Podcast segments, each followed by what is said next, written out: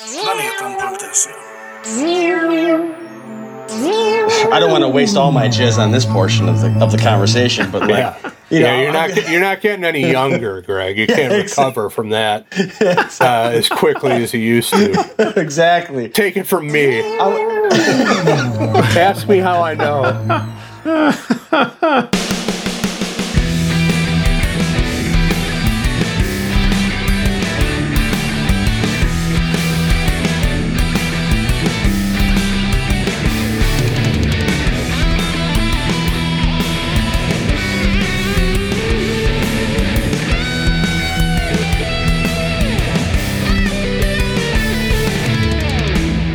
Maiden A to Z, innit? All right. Well, hello and welcome to Maiden A to Z. My name is Eric, and with me, as always, is my co-host Jonathan. We also have uh, this is a uh, I'd say sort of a special episode. We have many guests here. Maybe you can introduce uh, them since you you have a more a firmer grasp on what's going on than I do, frankly. Right. I said it's uh, as American as uh, an 18 wheeler convoy today. uh, we, we're all American today, and uh, because you know we're handling an American band as well. Uh, I've been talking about doing uh, offshoots because you know you can't always talk about Iron Maiden. I think even on a podcast uh, named Maiden A to Z, and uh, I'll introduce John Motola first from the Purple Podcast on our network. And uh, we actually talked about doing a Kiss thing for my old show a while back. Yeah, I've been looking forward to this. And um, then I figured, why not, you know, top up the team, make it an all star group. We got Chris L in from Pot of Thunder as well.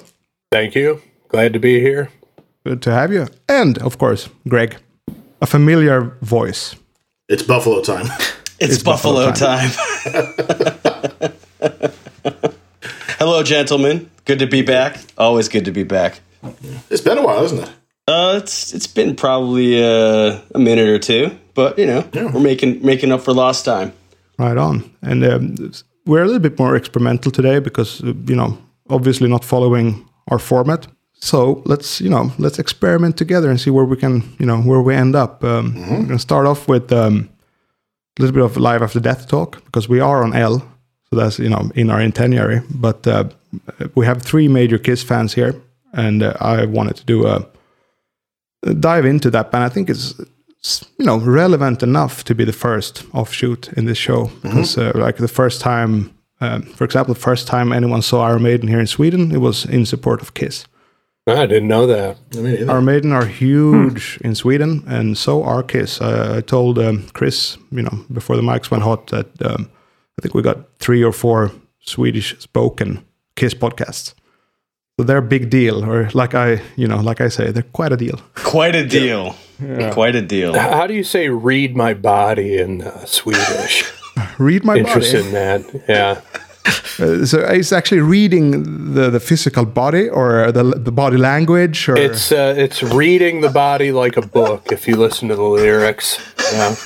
Get to the good stuff. Is the uh, Oh, that- key it's a tough lyric one. there. I, I like I like to do ad hoc uh, translations, but Nobody needs tough. to know how to say that in any language. So we're, I feel, I feel, we're I all feel set. like, yeah, that's not really a phrase uh, commonly used in, in Swedish. It would, it would be just quite literally reading a body.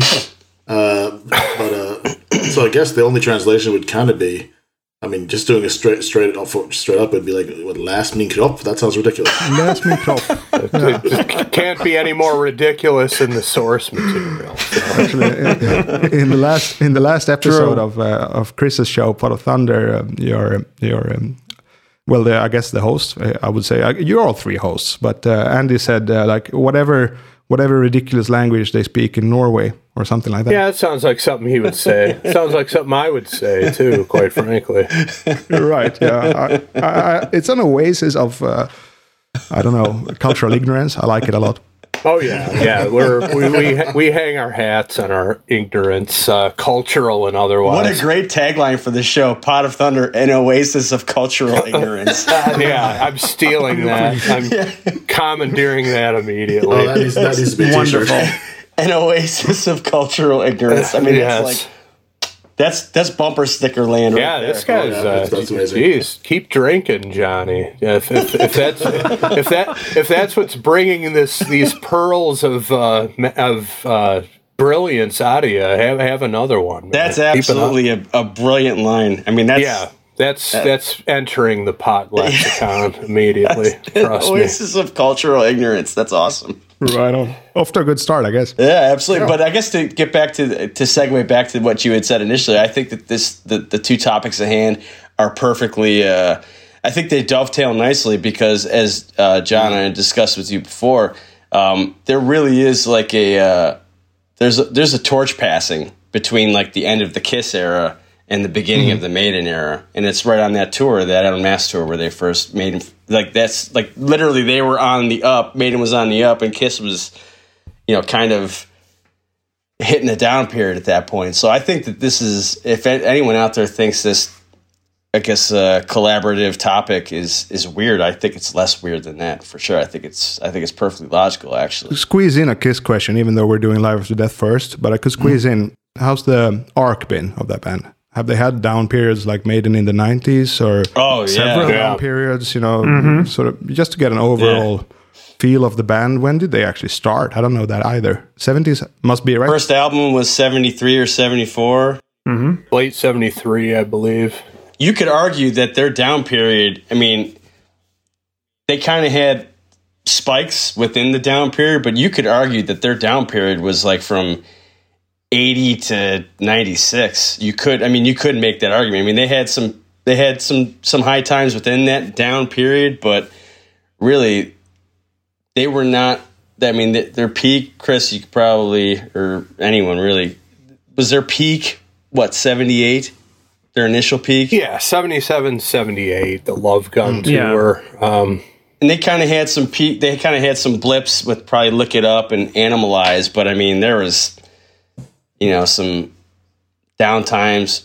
the thing is, they were they were really, really in the dumper with uh, Unmasked, followed by The Elder, The which Elder. was their attempt at a concept album, which was right, an that- abject that one I, I'm familiar with. Yeah, it seems like a hot topic. That one. And then they followed that with an incredible album, Creatures of the Night, but people still weren't having it. So that's when they decided to take the makeup off, which was a huge deal. And, uh, you know, that got them some more traction throughout the 80s. And, you know, I, I, would, I would say that they were actually on a, a bit of an upswing in the 80s, progressively through the decade. And then, you know, another great album, Revenge, was largely ignored.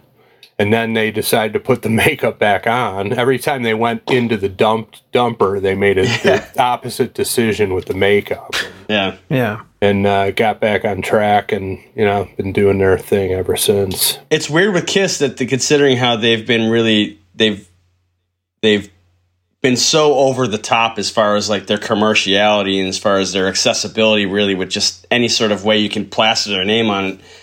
Arguably, like the times you could say where they were just most on point as far as like them being as a band just putting out solid rock and roll was at their their lowest. You could argue that their first three records are fucking mm-hmm. classic rock and roll, but no one cared about them at that point. They put out three records in like a year and a half, and no one gave a shit. And then they took off after Alive, and then they had their down period. They put out Creatures of the Night and Lick It Up, and really kind of no one.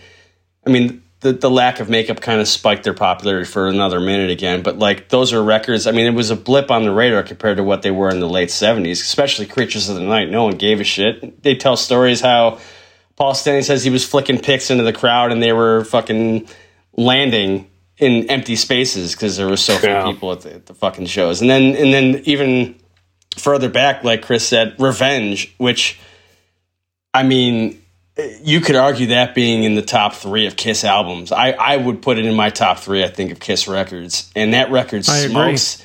And mm-hmm. that record just no one gave a shit.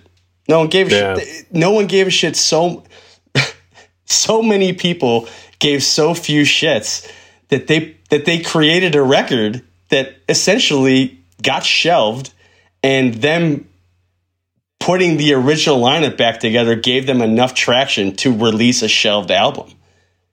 Yeah. Right? That's the Carnival of Souls, right? Yeah. Like that was a Right, yeah. record that the label put on the fucking shelf because there was just no traction for that band anymore until Yeah. they slapped the paint back on, you know, and got the guys back. But My preconceived notion is that they've always been doing well financially. Is that correct? Or no. 80s got a little dicey for them, I think.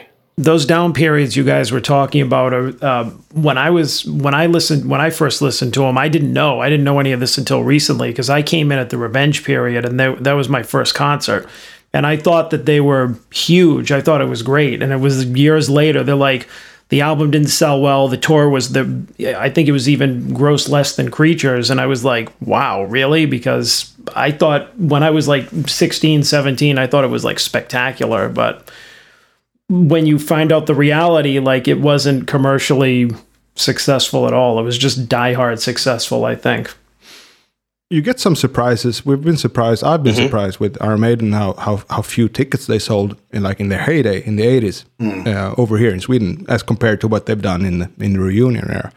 And I was gonna say too when we got when we have new guests, normally we get the Iron Maiden story, the backstory, but normally we got Iron Maiden nerds on. Uh, but I, I, still think you got somewhat of a backstory, Chris, uh, with with this band, Iron Maiden, that is. Well, I, I, mean, I'll take this opportunity to segue into what uh, your listeners came here to hear, assuming they haven't shut the show off already with all this Kiss talk, or uh, frantically fast forwarding to get to uh, some Iron Maiden talk. But, um, you know, uh, Live After Death from the World Slavery Tour, I mean, it was massive in the States. I mean, this is one tour that I really regret missing because this just was the tour to see, in my opinion, with the whole Egyptian stage set. And by that time, you know, they had the three albums with Dickinson and all the all the MTV play, and at least, at least in the Detroit area, and I'm pretty sure across the United States. Uh, 1985, they were as big a band that was touring at the time, no question about it. That must have been their biggest time in the states, and also that was, uh, you know, part of my idea, I guess, doing Live After Death with a bunch of Americans because that's the pivotal American moment, I would say. Oh yeah, I, I think so. I mean, uh, you know, definitely uh, they were starting to get traction with the first, or the first two albums with Dickinson, but then Powerslave was so great, and the the tour was, uh, you know, I mean, it was packed uh, packed full at every arena, and uh, it's got a great live album out of it. Uh, when did you get into the band? Uh, it was around you know when when MTV started to hit. Uh, um, you know, it, it, MTV started what August 1981. I think it was uh, probably into early 1982 by the time our cable system at in my where I lived picked up MTV. Uh, and then you know maiden videos were in pretty regular rotation and they were yeah, i've heard uh, so because they had this kind of you know they've been boasting about not having any airplay and all that which is kind of not true uh, i've heard they, they had plenty of airplay hardly any radio airplay that i can think right, of okay. but they were definitely in in uh, you know heavy rotation on, on mtv and they're a very visual band and uh, you know put the work into the videos and it was just they were their videos were definitely among the more you know exciting ones uh, for me to see and uh, that's how people i knew got into maiden I remember a, a Dave Mustaine quote about uh, when an Iron Maiden video comes on, you readjust your ball sack and you lean back. you know, you're in you're in for a treat. You know, uh, one of his better quotes, and he has many. When it, uh, you do yeah, you do, you do that with an Iron Maiden video, and uh, also Girls on Film, Duran Duran would make you do a similar move uh, for different reasons. You know, Hot Girls in Love, Loverboy another one. You know, I could go on and on, but uh, I know what he's getting at. Uh, what I was fishing for with uh, when you got into the band is uh, I don't think they they hit it in the states that early, right? Uh, like the Paul Di'Anno years, it was pretty much uh, an unknown band. You know, I wasn't born at the time, so. Well, for you know, I, I started playing guitar in '79, and so I was becoming exposed to other types of music. You know, I was a huge Kiss fan almost exclusively until about 1979, and then started to broaden my horizons a bit and was picking up, you know, circus magazines and some of the rock magazines going on and you know, they definitely gave a lot of coverage to Maiden in the in the uh, you know circus hit parade or Creem magazine all the rock magazines in the states. So that's when you know people started realizing that they existed. And then when mtv came out and you got to see them it was like okay these guys are these guys are all world. So Uh, I asked you as well uh, if you had seen them live, uh, and you have, but uh, way later, right? Yeah, not till uh, what the Book of Souls tour, uh, what 2017 or 2018. Never too late. Oh, it was a terrific, amazing concert. I mean, I think you almost have to see the band live, which is apropos for today's topic, because that's that's for me and and for Eric. You know, that's that was the moment when you realized, okay, I'm, I'm probably going to be a fan for life. Uh, seeing the live the first time, and uh, uh, you know, we have our silent guest over here, John Matola. Uh, I s- I know a little bit about your Iron Maiden history. Uh, I, I remember from guesting your show that you were Yeah. way more into the hair metal stuff. Uh, Eric's favorite genre, by the way. No, okay. I, I don't mind as much as I might have. Yeah. Uh, and, and I remember you telling me that they, they, they cropped up in the same magazines and all that, but uh, you, you didn't really ever have an Iron Maiden period, right? Not really. I mean, I, I knew that they were, like, I knew who they were because actually the first, I think one of the first hit paraders that I bought, Bruce Dickinson was on the cover. So um, that wasn't the reason that I bought it, but I mean, I'd seen um, in school like all of the the Eddie back patches and you know the Iron Maiden logo all over the place. So I was definitely aware of them, but you know, I um, I wasn't allowed to listen to that that kind of stuff. It wasn't until I started sneaking like uh, you know Ozzy and stuff in under the under the wire that I could listen to that you know that type of music. So um, Uh, who didn't allow you? Was that a, a, a religious thing or? my yeah, my parents, yeah. Right, because I remember from your show you saying that you, you went to school with "fuck like a beast" uh, wasp just to provoke or something like that, right? So you had your little rebellion going on. Oh yeah, yeah. I picked up that I picked up that single because they had this thing where you could like you could uh you could play a song at school. I went to a Catholic high school, so I picked up "Fuck Like a Beast" by Wasp, and I'm like, let's let's see what they think of that. Oh man, you're my fucking hero. they- s- spoiler: they didn't let me play it, so they don't, they're just like, no, we're not we're not picking it. They didn't have time for every kid's song, so they're like, yeah, we're gonna skip over the guy that brought in the album with the cod piece on the uh, cover with a saw blade in it, and just like um, that's uh, he's kind of fucked up. We're gonna. Dude, that's so fucking awesome Yeah, that that's you even great. attempted to do that. Fuck Also, yeah, dude. But um, even more respect for you than I had before, which was a Ah, lot. thank you. Which was a lot. I was going to say too that Eric, uh, my co-host, refers to himself as a recovering Catholic. Uh, Catholic. A Catholic, yeah, recovering, recovering Catholic. 'cause, yeah, Catholic. my, my parents were were as well, and uh, I mean, I, I left as soon as I was old enough to, to leave. Yeah. but, uh, I didn't. I didn't do anything that bad. So that that's a that was a It's, it's sort of exotic and exciting to me the idea of uh, like Number of the Beast being a forbidden record. You know, uh, I, I like the I like the idea. I like that idea. You know, it's it, because you know it adds danger. say that maybe that the fact that if it is forbidden some degree, that sort of forbidding of it would you know that's probably sold quite a few records and quite a few T-shirts yeah, just for the fact. oh, no that, like, question oh, yeah. about it. Oh, absolutely. Same thing with question. uh, We should- should- Absolutely. yeah. On the flip side of that, I grew up in in a Catholic household as well, but I grew up in like a Catholic household that was like like my aunt. I've told the story on the show before. My aunt, she's she's literally a nun. she yeah. She go. bought me Diary of a Madman. yes, yes. and she bought and she bought me British Steel. Wow, by Judas great. Priest. So it's like I didn't even I couldn't even enjoy the rebelliousness of of satanic metal because it was supported by my by my Catholicism uh, induced family. Oh, that's crazy. Well, I mean, maybe you can do some kind of like rebellion now. What what is it you can rebel against now? Uh, Well, I'm would 40. I mean, I guess I could. what are your kids into, Greg? You're the only guy here with kids. What are my kids into? Uh, Play-Doh. Play-Doh, So, re- so, so you should rebel against Play-Doh. a reverse Throw out reverse the rebellion fucking Play-Doh. where the father rebels. I'm not gonna take it. I'm gonna get my I'm gonna get my twisted sister attitude back on. Channel my inner Dee Snider There you go. and rebel against the kids we could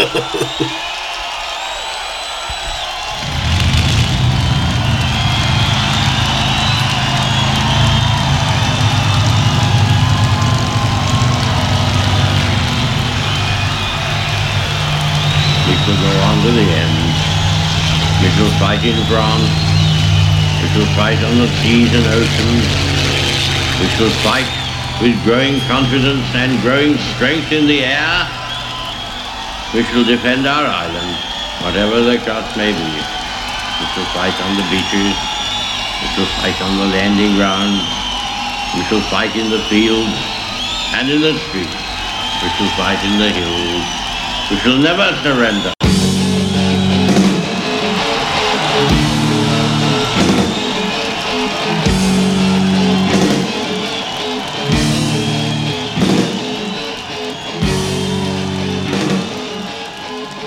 Uh, we're here to talk about Live After Death, released in '85, recorded in Long Beach Arena in California. And uh, I recall Greg saying something like uh, that that gig is part of my soul or something. I sent you the original poster, That's probably something I would have said. Yeah. so you, you should kick it off. You know what what, what is this about? Oh yeah, because oh yeah, because the the gig itself, it was like Twisted Sister and like Fastway opening. Fastway. right? Uh, I figure I figured uh, Fastway the other week. Actually, they came on at random. Great stuff. Yeah. Like what a gig that is. You're going to see Iron Maiden at the Long Beach in Long Beach Arena and opening is first of all, you got Stay Hungry era Twisted Sister. So right off the bat, you got two platinum acts. You know, going and and that first Fastway album is fucking awesome too. So it's like you can't that that bill is unfuckwithable. I mean, that would have been. I mean, what a gig to go to, right? Fuck yeah, yeah. You know what? I, I doubled down. That gig is in my soul. It's in your soul. I mean, I, I was I was three when it happened, but like, uh, yeah, it's in my soul. I guess it was uh, three nights, right? So, you know, technically three gigs, I would guess. And uh, as far as I know, the the live album is a sort of a mix Probably. of the Yeah. different nights. Uh, whichever take, whichever take worked the best.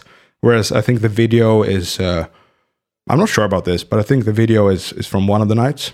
Uh, but you know, they could have tampered with it uh, Yes, in many ways, yeah. I guess. you can hear differences between the recordings of the songs they used on the record and the songs that they were uh, that they filmed for the for the video release.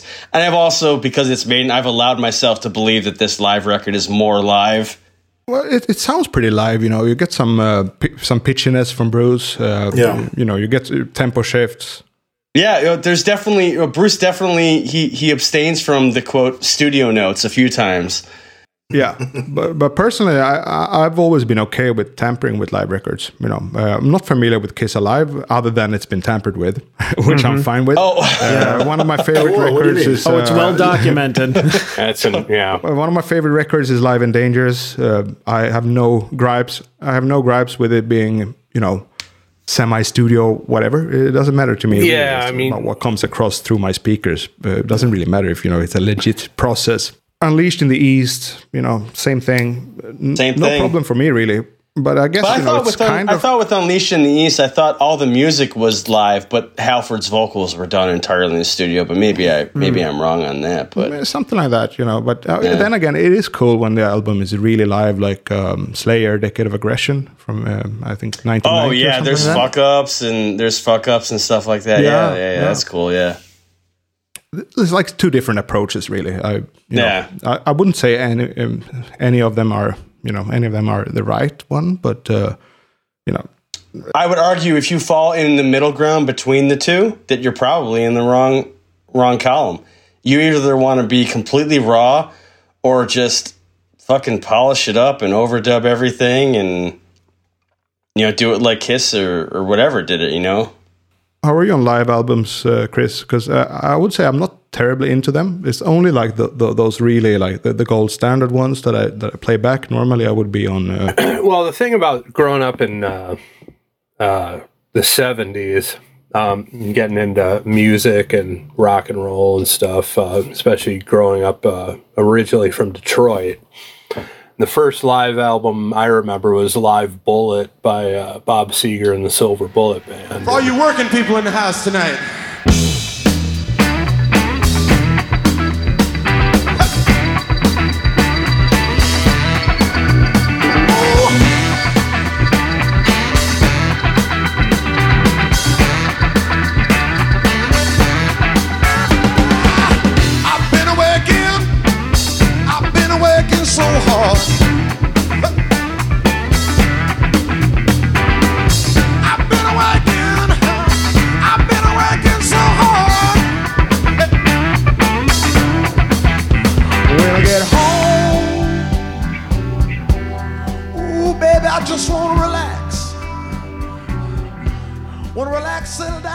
You know, it took the material to the next level um, in terms of like, you know, he was similar to Kiss and probably Fram- Peter Frampton as well. Frampton Comes Alive, one of the mega albums ever.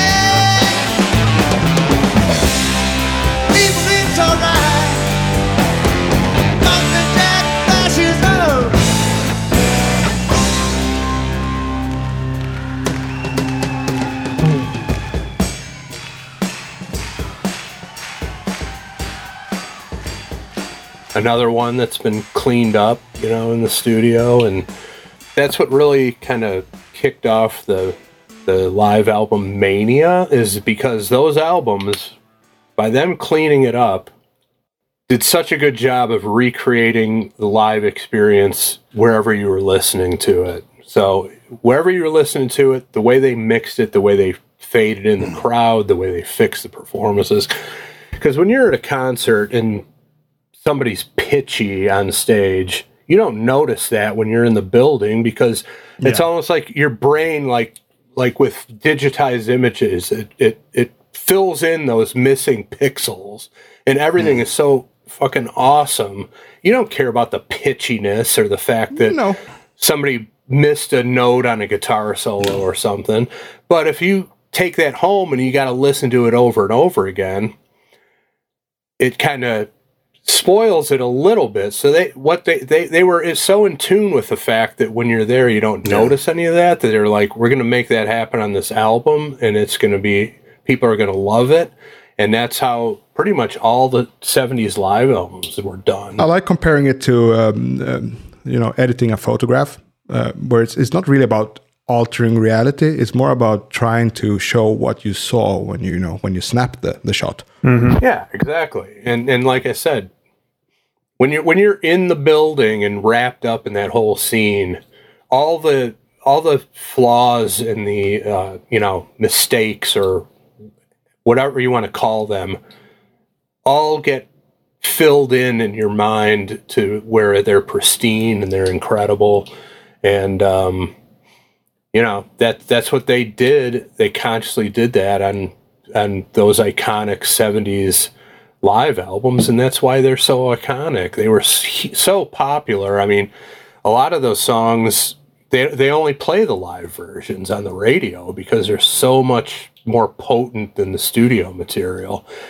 But they're clean and they're the performances are good because they they fixed them up uh, fixed them up later, and uh, nobody had a problem with it in the pre-internet days. Now every asshole gets on the pr- internet gets on the internet, and it's like, you know, the second anybody talks about live and dangerous, you can set your watch to it. Within three minutes, some asshole will fly in and be like, you know, they fixed that all up in the studio. I'm informed. Oh, it's like fuck off. First of all, you're not you're not breaking any new news here. Everybody knows this, so shut your mouth.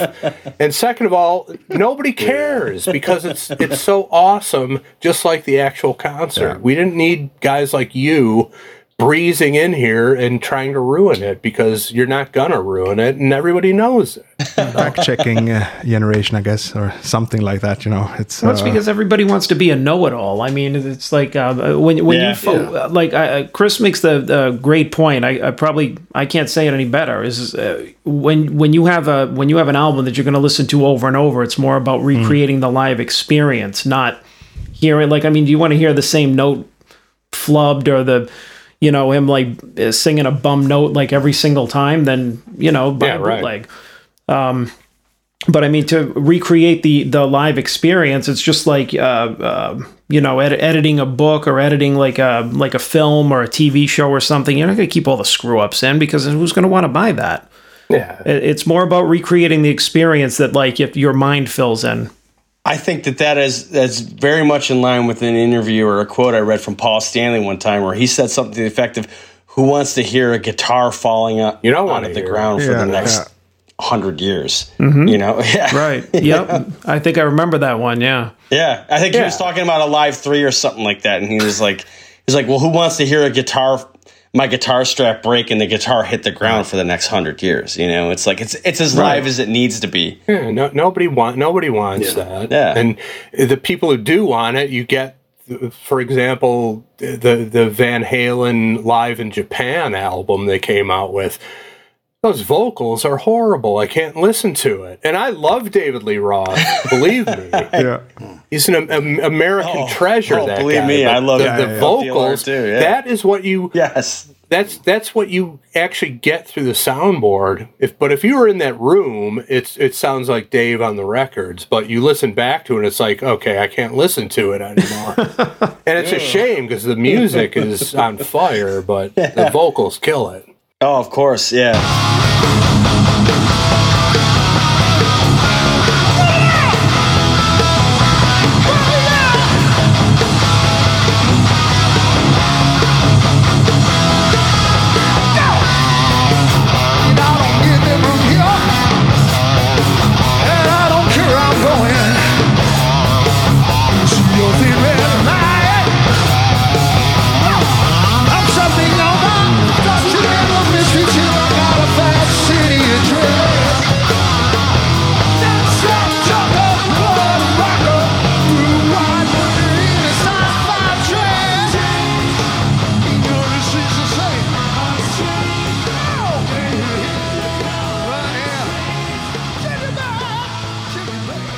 And a lot of them too. I mean, a lot of the performers like um, like uh, uh, Kiss and a lot of other performers, they they they run around. They uh, you know they're jumping up and down. So I mean, how perfect are they going to Yeah. be playing or singing? They'll be out of breath or you know whatever. I mean, and uh, like you said, you you you listen to that outside of the concert setting, and you're probably going to hear like a garbage version of the show when you're Right. all hyped up on Exactly. adrenaline and you're excited about it and everything. So it's more about like hearing it over and over. Like the first time that I heard uh, Kiss Alive, um, when uh, you know, it was like it, it was just in my mind. Like uh, I hadn't seen any videos of, or anything of them yet, um, even though it was much later because I got into them in the the late 80s early 90s but i still hadn't seen any like old footage of them so i just had to you know like when somebody first got the album picture what that must have been like you know in my mind and that's the whole Yeah. point of it that's the whole point of that you know but which is why i guess like live albums now just aren't um, even like you know probably 20 30 years ago aren't as big as they were because now you can just pull up a performance like that. To bring a, a personal perspective to it, I played at CBGB's about 20 years ago. There we go. And they had a um, in New York City, and they had a thing where it's like you for like 10 bucks, the guy at the Yeah. soundboard would record your shit and. And like at the time, I was kind of in like more of like a uh, kind of like more like a hardcore band, and uh, we, we were very high energy and a lot of running around and a lot of shit like that. And like we played like a really fun, energetic set, and we felt really good. And we got the CD, and we listened to it all excited, and heard it back, and it was like, Not releasable. Yeah, exactly. it was like we we fucking we never released it. We never. I don't Oh, even know if anyone outside of the band has everyone heard it. It's fucking. It was it was a mortifying experience. So, and, like- and plus, you know, as as Johnny will hopefully uh, back me up on this, if if you get you getting a soundboard recording, guys are messing with the levels. He's mixing it, so like volumes are going up, they're Up going down. down, The yeah. drums are here, then they're gone. The vocals Mm-hmm. are all over the place. So like a direct sound soundboard recording with nothing done to it is a disaster. Nobody wants to listen to that. it's a it's a complete shit show.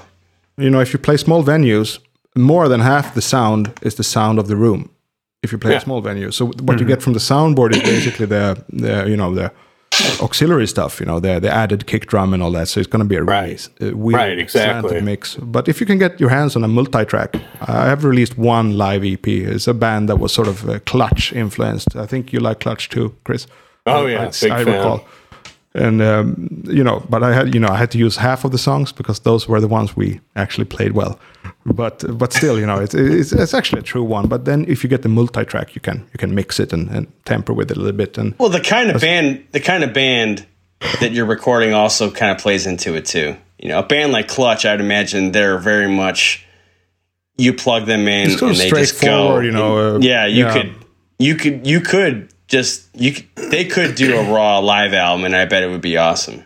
Oh no, they're great live. Uh, you know, Yeah. I, I, as you know, I'm I'm um, uh, huge into drumming, and even though I'm Oh, a yeah. guitarist, and uh, that drummer JP Gaster, I think. Is Oh, incredible. incredible! It's like Yeah. uh, he, he has that kind of uh, Bill Ward thing, but with a little added power and uh, stamina to it. Uh, yeah, woof. Well,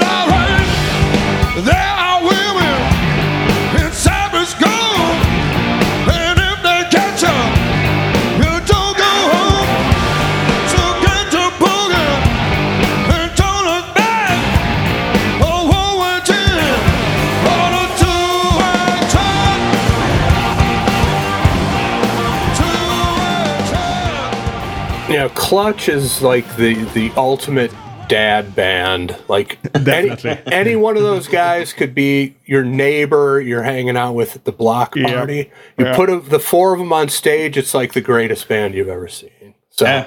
I love them for for many reasons. That's one of them. It's just like they just go up there and mow you down with no, you know, they don't. They're not into the visual image and stuff like that. No, I mean Tim. Salt, uh, the guitarist, or maybe Tim Salt, I guess, the guitarist and bass player. I think is Dan or something like that, and they, they both kind of just stand there, you know, Yeah. almost awkwardly. But the thing is that Neil Fallon is so animated, Yeah. so you know it creates a sort of a, a balance for the whole thing. No, they're great. So, John, uh, I had a question. I'll bring your uh, expertise into it. Uh, uh, maybe a, a contrasting to what we've been talking about, but uh, Made in Japan, obviously another one of the iconic, legendary '70s live albums.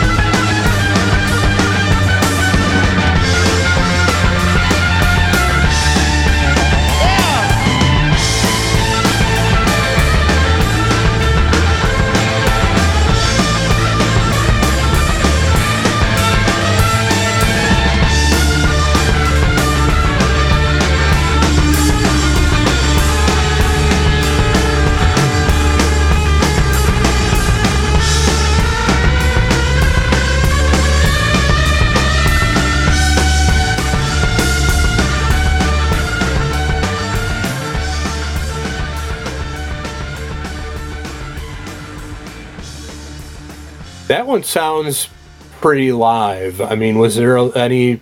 Uh, what's what? To what extent was there post production work done on that? You know what? I don't. Um, I don't know. Um, like if there was uh, a lot to it. Uh, we had done a whole episode on it.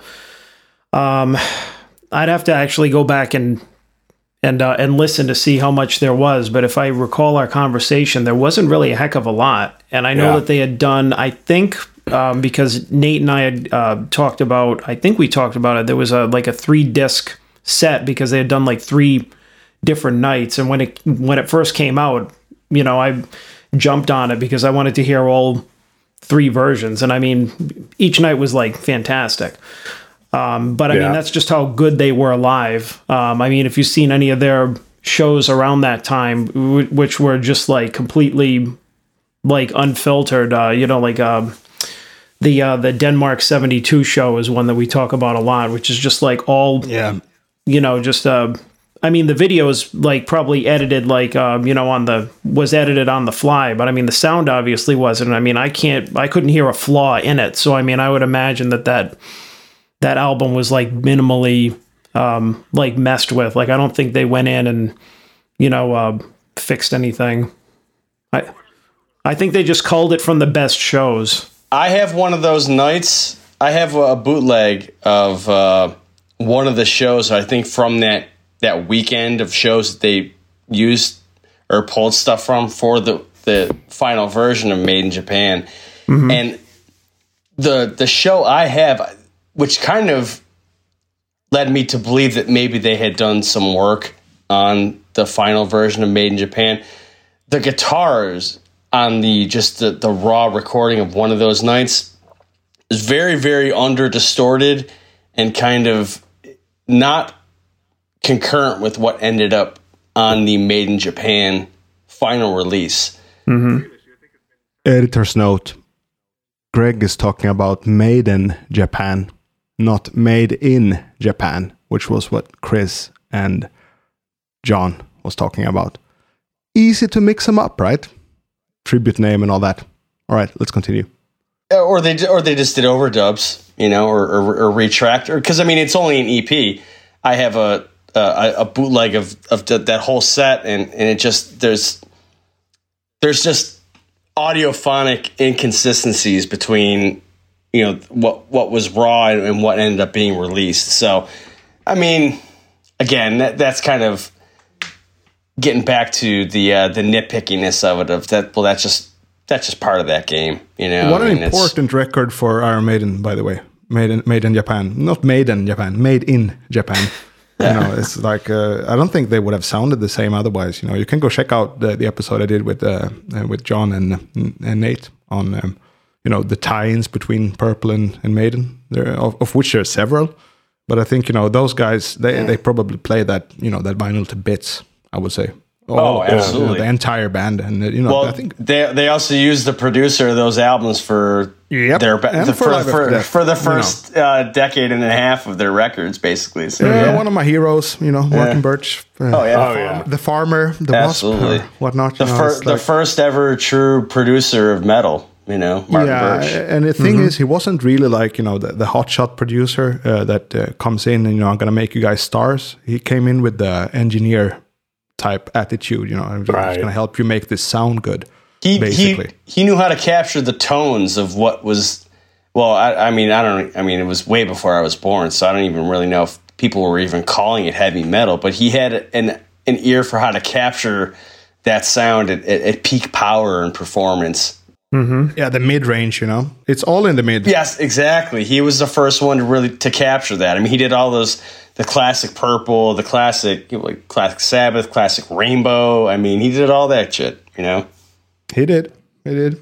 Uh, I think um, for Live After Death, I think a reason that they, you know that they wanted to to do it was you know that they were such big fans of uh, Made in Japan, and you know they had the opportunity to film and uh, you know getting big in the states as well. I think uh, Rod Smallwood management he mentioned that he really wanted to show like my boys are big.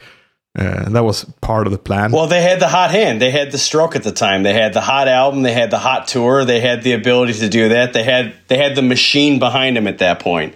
And really, especially in that era, I mean, obviously, I I sound like I was fucking like there, you know, but like I was three. But like looking back, you know, you could just tell that you could tell when bands had momentum and when the thing was working for them, and you could tell that at that point they were at at you could argue they were at the apex of their first run.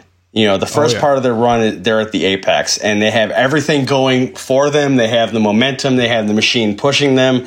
At that point, you could just basically, you know, write whatever checks you want, make whatever decisions you want, tell people to fuck off, tell people fuck yeah.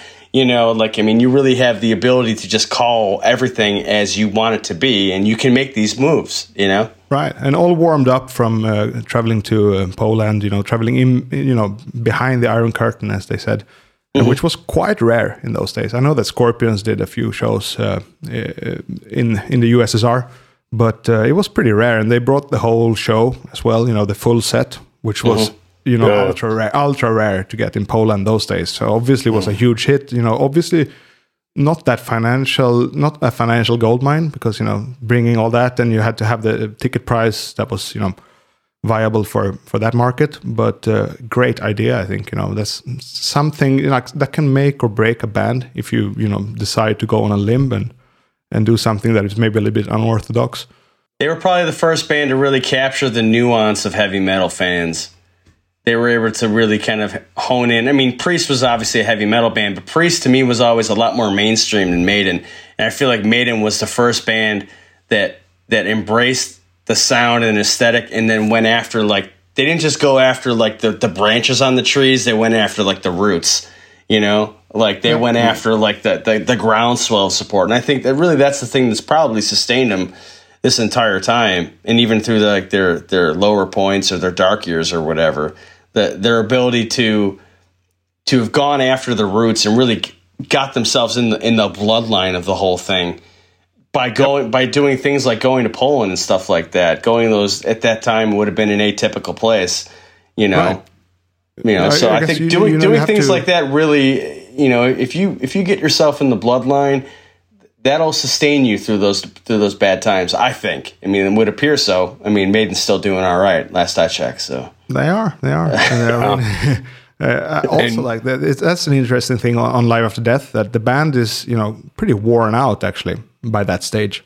It's deep into the tour, and Oh, yeah. um, you can hear it on Bruce. You know, he's, it's not his best performance at all. But uh, I've been talking with Eric about this repeatedly. That Live After Death is not the best live documentation of this band, but it is the legendary live album.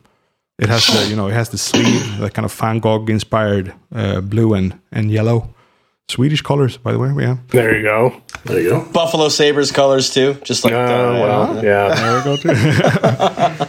I think that's more important sometimes uh, when it comes to a live record. You know that you have that kind of the, the product is a bit important because it's, I guess, as John said, it's not a bootleg, right? You know, yeah. It's a package, and uh, I thought you know to kind of you know cement this segment, I guess uh, I've asked you guys to bring in some uh, some favorite bits of this record because I, I want to talk about Kiss as well. So I think we should get to that. And um, yeah, Greg, you seem uh, ready to start. Uh, what's, yeah. what's great? What's great about Live After Death? Why is it legendary? Because uh, I think What's the deal? What's the deal with live after death? I don't get it. All right. Um, well, well, right, right off the bat, I mean they, I mean, just the whole intro, the Churchill thing. I mean, they they set a vibe right off the bat, and then it's like yeah, Aces High. I mean, that's you, you can't ever go wrong with an up tempo opener.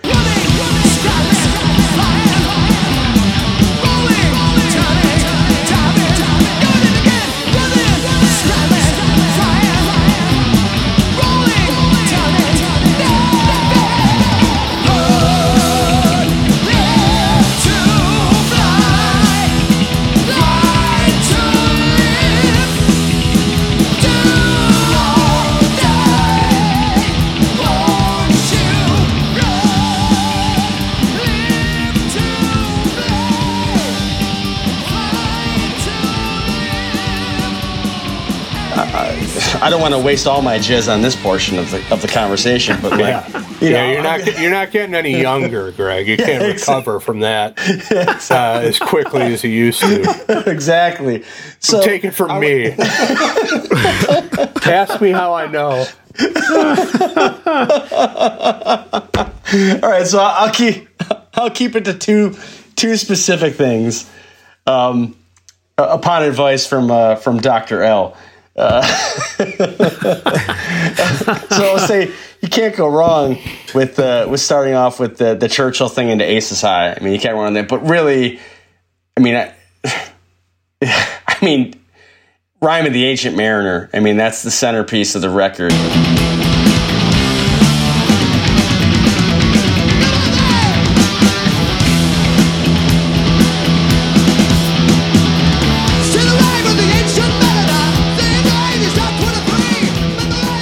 It sounds, the presentation of it is so powerful. And then when you, when you see the the visual presentation of that song, with you see the, the lighting rig basically cave in onto the stage Yeah. and get so low and just smoke. I mean, the production. I mean, you can't hide money.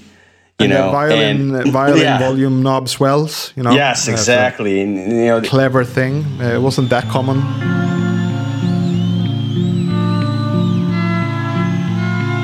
The visual of that performance of that song is where you really get the full grasp. I mean, if you can't already tell from like the fucking Sphinx that they're playing in, you know, at the time. But like Right. you could tell again, like I said, you can't hide money. And when you got the lighting rig that can basically drop, you know, 40 feet, you know, down from the ceiling onto basically do 10 feet over the stage, and you got the smoke, and you got all the atmospherics.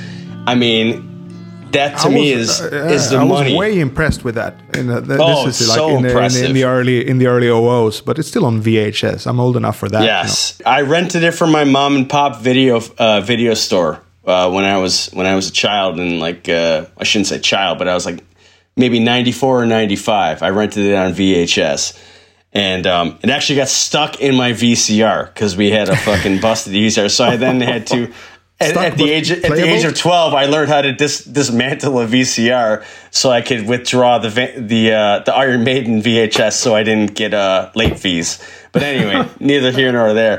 Career Um, opportunity. Yes, well, yeah. Career opportunity missed. I decided to be a musician instead, so I fucked up. Ooh, bad call. Yeah, Yeah, exactly. So, terrible decision. Yeah, because the, v- the VCR repair industry is really fucking booming as he he could have he could have conceivably transitioned into something. As a musician, you can never do anything else. no, absolutely. Nobody wants you Absolutely not. around anymore. I am. Uh, I'm like. I'm like a bad check. I look good, but I'm worthless. Yeah, exactly. I had, I had another reaction to your highlights there. It's the Churchill speech. It's not on Powerslave, and I've No, been not. debating with myself uh, why not. But I think it might be because it's a single vinyl and it's already squeezed into it's 52 minutes. Almost, I true. think. That's true. 51, which Yeah. is you know no one does that today. No one does a 51 minute single vinyl. So maybe they just didn't have the time. Maybe they have cleared the samples and everything, you know, ready to release. But Either that, or they didn't come up with it until after the record came That out. You know, be when they yeah. were really when they were in pre-production for the show, and they're like, "Well, we need an intro," and maybe they came up with it then. But Yeah, I love how it's exclusive to the to the Live After Death album. I love that. You know, I don't want it on Right. Powerslave. I like Power yeah. Slave just it, the way it it is. just You know, it, add, it adds so much drama, which is perfect for the live album. Mm-hmm. You know, the, the, the studio album you want to get right to it, and you definitely do. But but having that that that just mysterious kind of mysterious like you know when you're a kid you, you're not you're not very worldly at least i was and i still am not but uh, you know it's like who is this? What what is this spoken word thing? And then they just like greg said they just punch you right in the face with ace is Yeah. high. And once it registers with 20000 people that Aces High is happening everybody just goes ballistic and it's it's on for the next two hours you know? I will say before I uh, uh, submit or I uh, rescind from my part of the conversation, my favorite moment of Live After Death is in Rhyme of the Ancient Mariner when they come out of the the slow part and they um, they kind of build back into the the build up of the where it's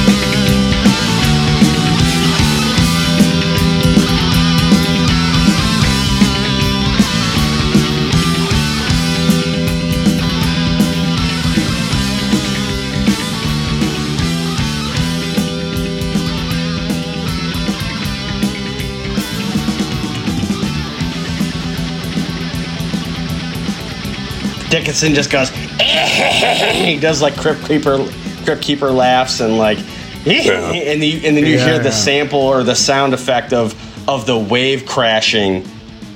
Um, that's on Powerslave, and you hear that, and then they kick back, and then down, down, down, down, down, down, and like, and you, and then obviously when you see it live, and there's all the pyro going off, it's like, I mean, my arm hairs, I mean, I got arm hair boners right now, just fucking, just like, Even when it's they just, redid just that, even you know, thinking about it, you know. in, in when was that, Eric? In 09 when they redid. Uh, uh, no, oh wait. Oh wait, yeah. Even then, you know, uh, I was at uh, Wacken Open Air in Germany, and yeah, that part is bound to be the, the peak of, of an Iron Maiden show. It's just Oh, great, yeah. you know. And um, the back to back solos, you know, it's just a heavy metal moment for the books, I think. Yeah. Absolutely. Chris, you got highlights?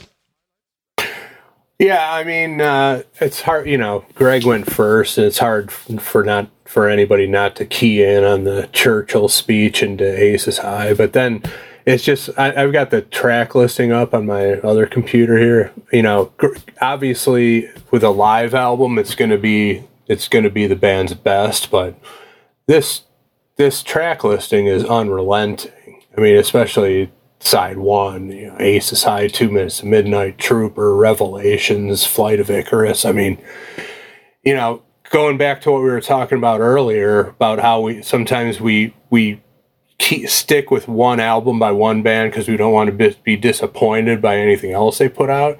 You could listen to hmm. just side one of Live After Death and be totally satisfied and be Yeah, like, I, actually, I know some casual fans of, of Iron Maiden that stick with this album. It's enough for them, and, and I, I accept that. You know, it's, it's, Yeah. it's a very good documentation. Five albums in, I think, is a great time to do a, a live record. Then that's the other thing about like how we were talking about how popular they were because of the live show and they played all these markets where people were starved for entertainment. And that stuff is all great but if you don't have the material to back it up none of that gets any traction.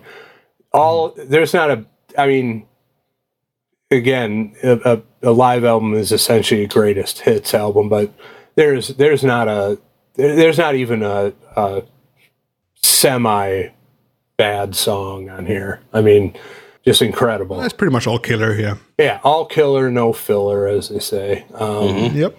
And um, the other thing that uh, it'll be a, a slightly dissenting opinion, but I'll, I'll just the things. Two things stick out at me that I don't like about Live After Death. One of them is the how fast the tempos are. I call them I, I agree. Yeah. I call them cocaine tempos, you know, on, on, yep, definitely. on par with like uh, early 80s Stones. If you ever saw like the Tattoo You tour, Or it's Metallica 86. I listened to that the other Yeah. day. Creeping Death, double tempo. Power Snake tempos. Power Snake tempos, nose whiskey tempos, whatever you want to call it. Uh, At the end of Creeping Death, uh, Kirk does a little fill, sort of a pull off, uh, pull off hammer on thing, diddly diddly diddly, and you know Yeah. that tempo when they played it in '86. What he what, what he can't even do that. Is, is, you know, Yeah. it's just something. and I, I get the you know uh, uh, you you want that adrenaline, and again in the '80s it was probably plenty of the white stuff involved uh, occasionally. But uh, for example, uh, my well one of my uh, three top Maiden songs is Revelations. It's way too fast on the live album. Yeah, it's way better on the 09 version actually. Overall, Yeah. the 09 version is better, but Live After Death is the legendary record. You know. Yeah, because it was, you know, like Greg said, it was tied to that tour, and you know, and rightfully so. It's good. I'm, I'm just saying that, like, I prefer the studio version. The tempo of Revelations, it's just too fast uh, for me, and I, I think that's true of a few of the other cuts. But in general, it's it's in the ballpark, and it adds some excitement to it. The other thing is like you hinted at it, Johnny, about um, how they were like kind of late in the tour and uh, you know maybe running out of gas a little bit. Nicko's tempos are all over the place. Oh, yeah. uh, and I, I've, I've also found that on like the live album of the tour I saw, the Book of Souls. Uh, but uh, just he's not he's not like a Matt Sorum robotic timekeeper. You know, he's at he's all. I mean, over that- the place. It has its charm too, you know, the liveliness and the you know, Yeah. I guess, uh, You like your music to breathe. I just think it it breathes a little too heavily for me at times.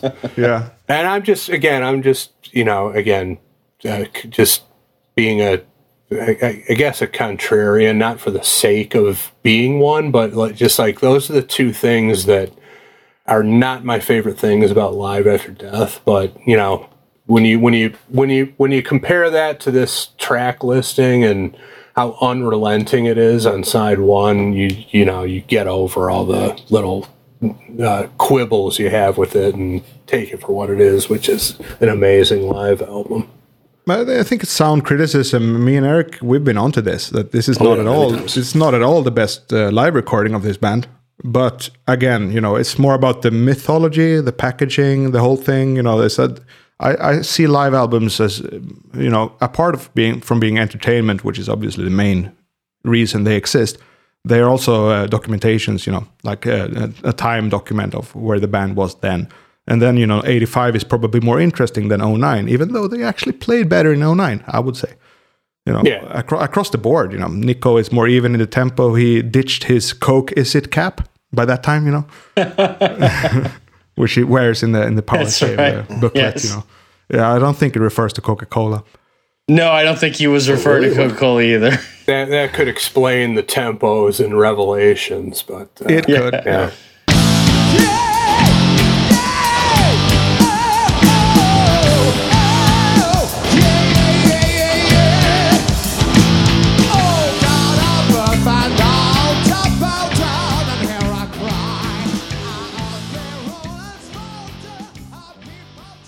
I'll mention one of my moments on the album. It's at the beginning of uh, Flight of Icarus, where Bruce is so eager that he has to bring in. Uh, I don't remember which MC move he does. It's something like "Bring it in," or you know, uh, almost like a Rage Against the Machine, uh, uh, you know, turn that shit up kind of thing. Yeah, right. Let uh, it go, yeah. I think it is. Let it go. That's the thing. Yeah, and it's it's just so you know it's. I, I like hearing that his energy is you know above the level of just doing what he's doing. You talked before about you know Kiss moving about on stage and and Greg's band moving about on stage, and of course Bruce is famous for you know his uh, pretty much frantic stage demeanors. You could, you should edit out mentioning my band in this conversation. Ah, no, it's fine. It's fine.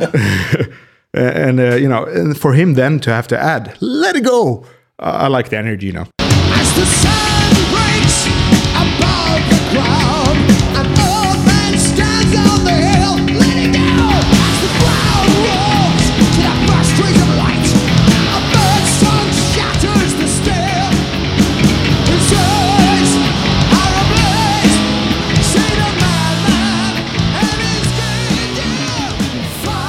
And yeah, speaking of energy, definitely has some of that nose whiskey tempo going on as well.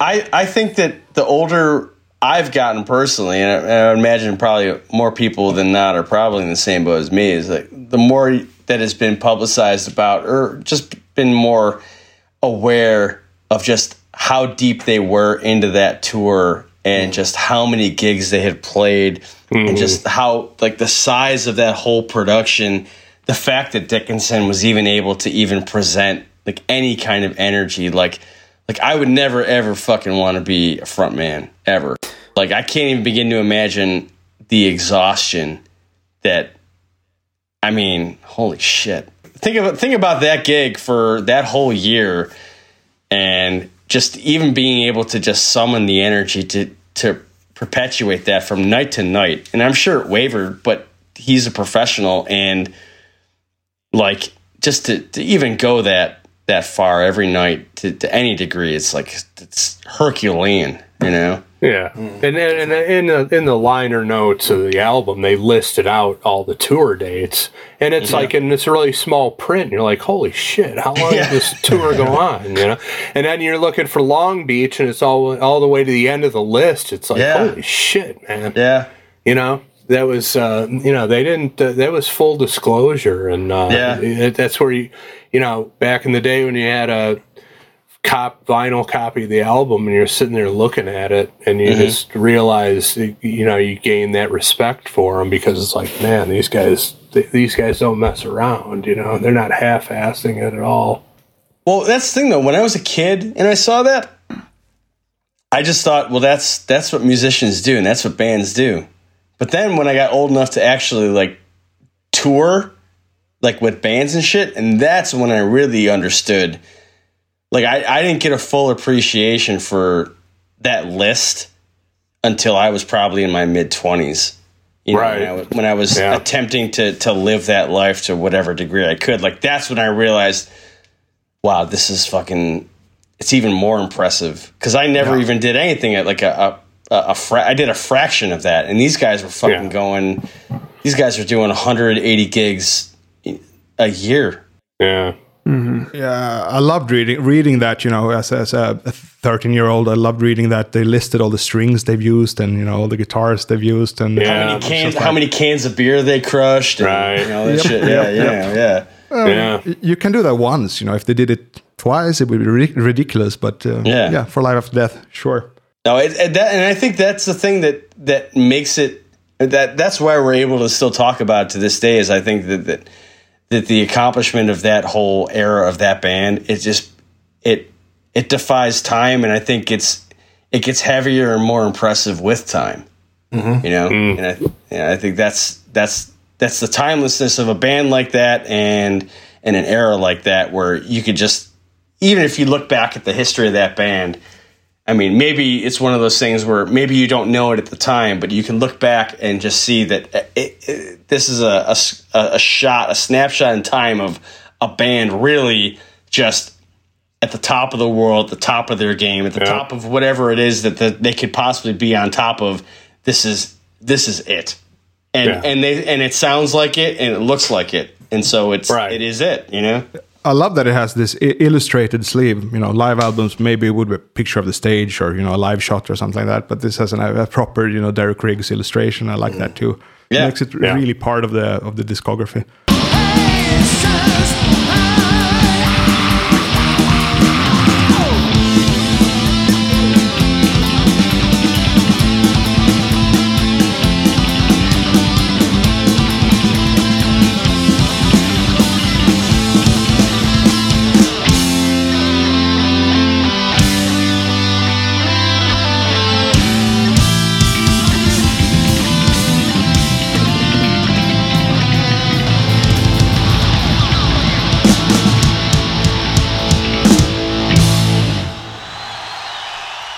don't listen. I don't listen to many live records.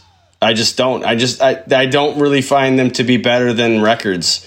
Um, live after death is is an exception to that rule for me personally. That's that's one of the few live records that actually is in regular rotation for me.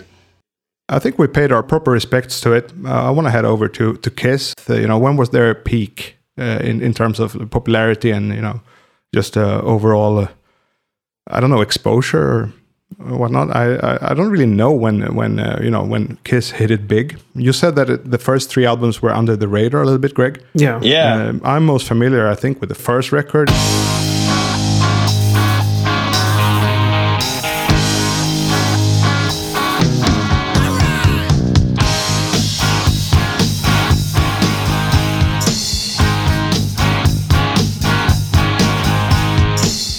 Strutter, Black Diamond, uh, uh, some of those songs, really good songs.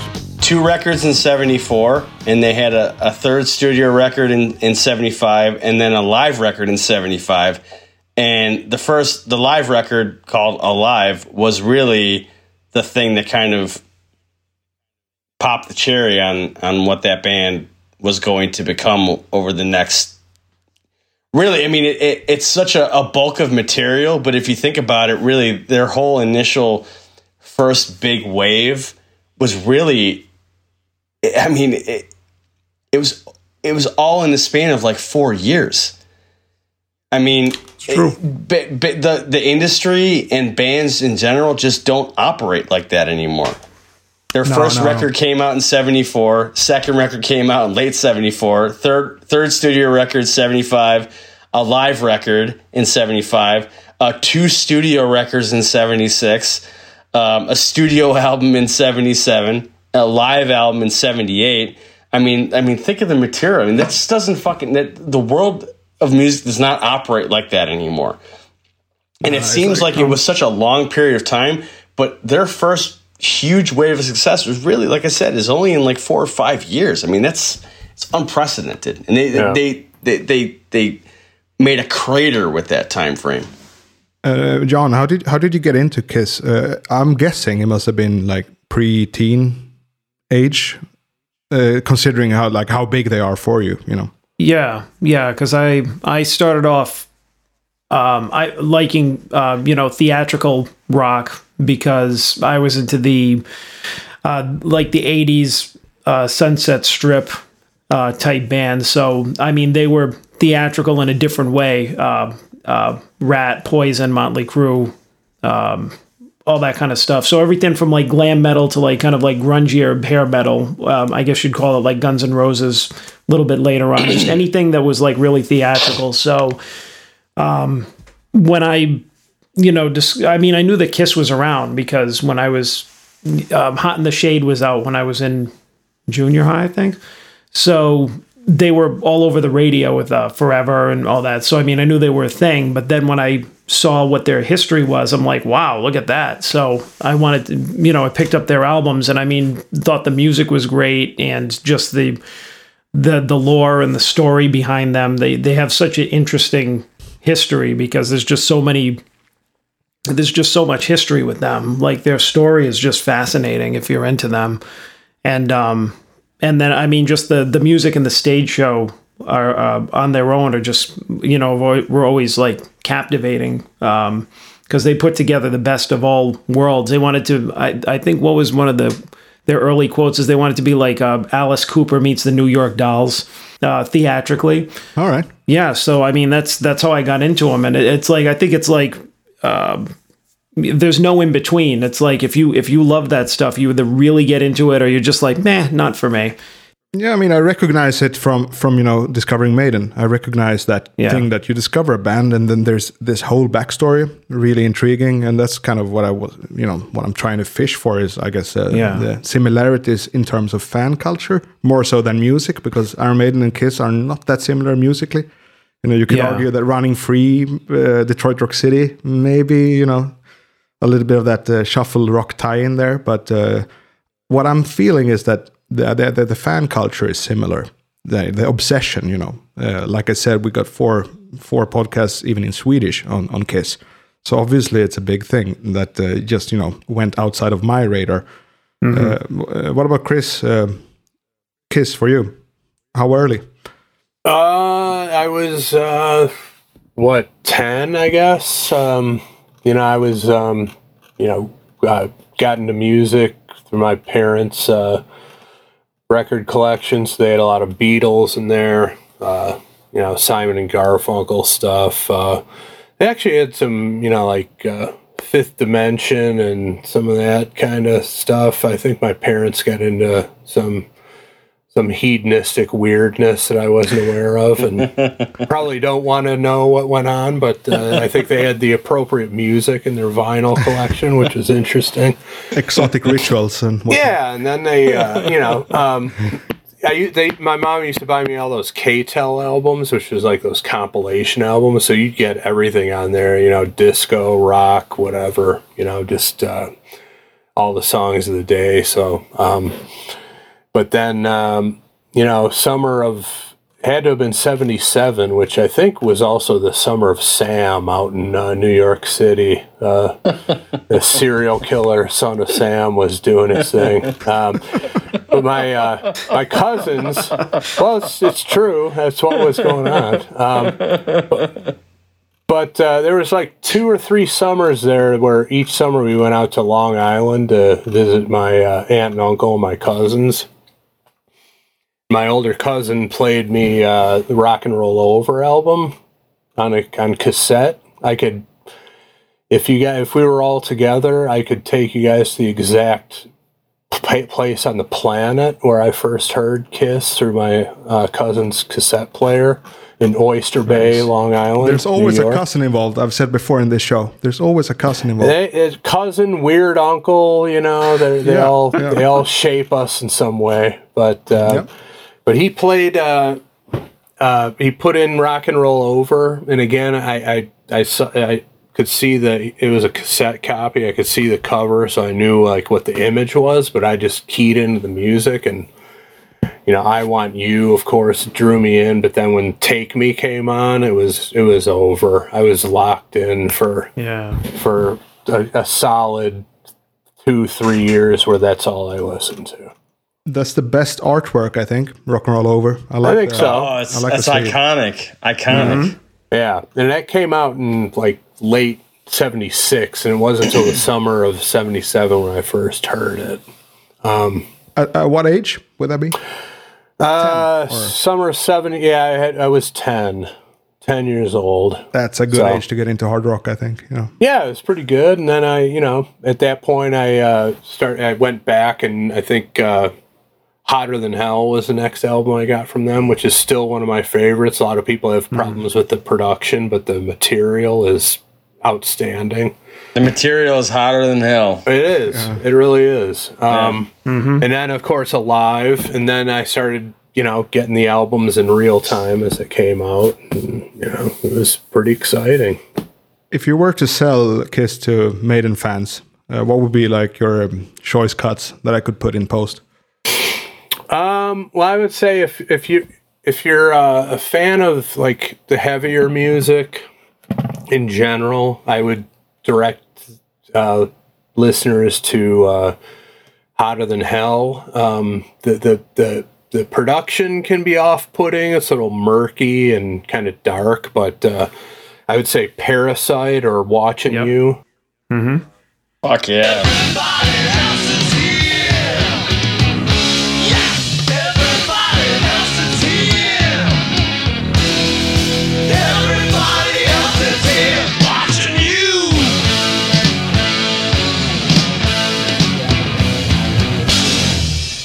Fans of the heavier side of Maiden, those two tracks they would key in on.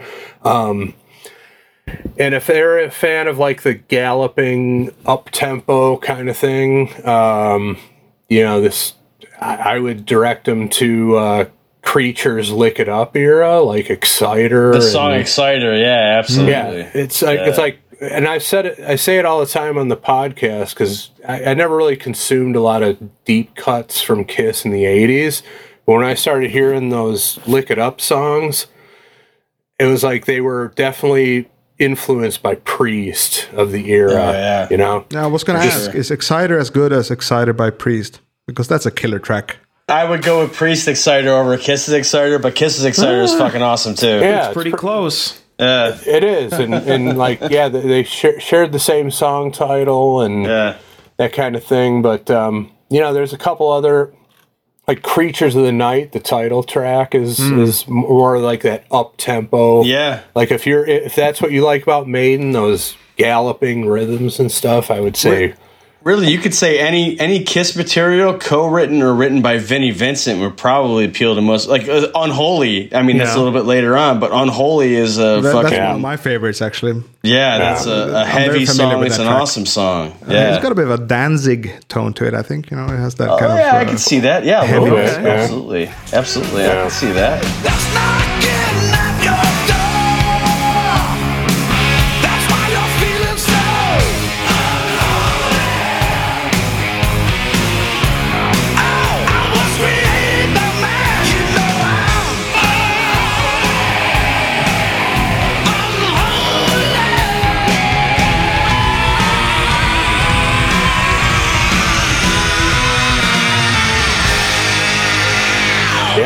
That's a good point. You know, Vinnie Vincent, what a weirdo, what a strange guy.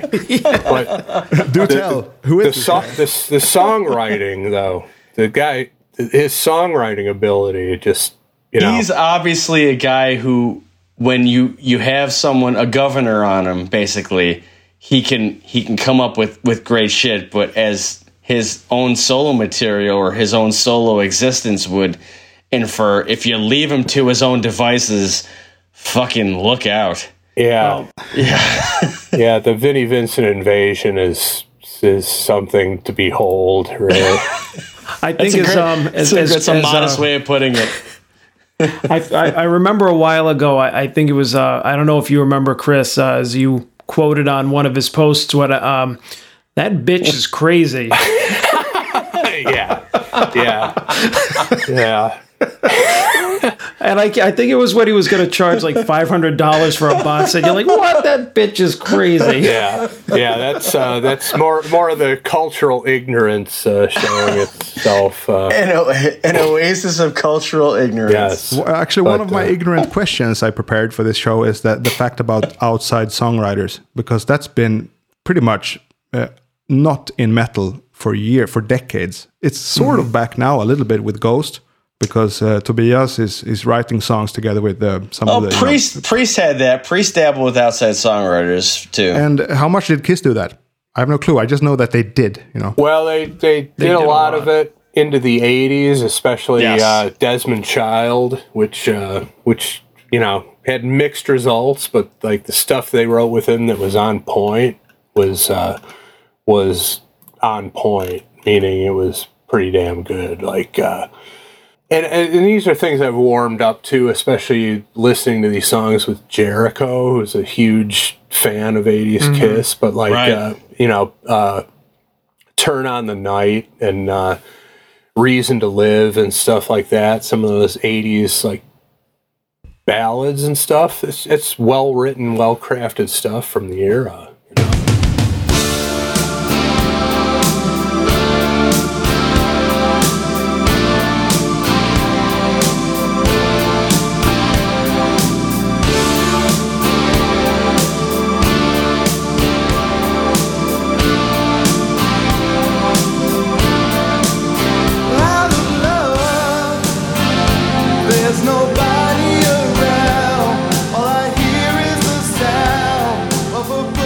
And that's and that's just on the slickier, poppier side of the Kiss spectrum. Let's lest we forget that they wrote two fucking bangers like War Machine and Rock and Roll Hell with Bryan Adams. Uh, correct, yes. Adams. There you go. Oh, look at that. yeah. and those songs are are some of the most I mean those songs are savage. I mean the the riff the main riff to War Machine is like it's just cruelty. It's barbaric. It's it's fucking heavy. Yeah, It rules. yeah, you and know? it's it's still in the set to this day. yeah, absolutely.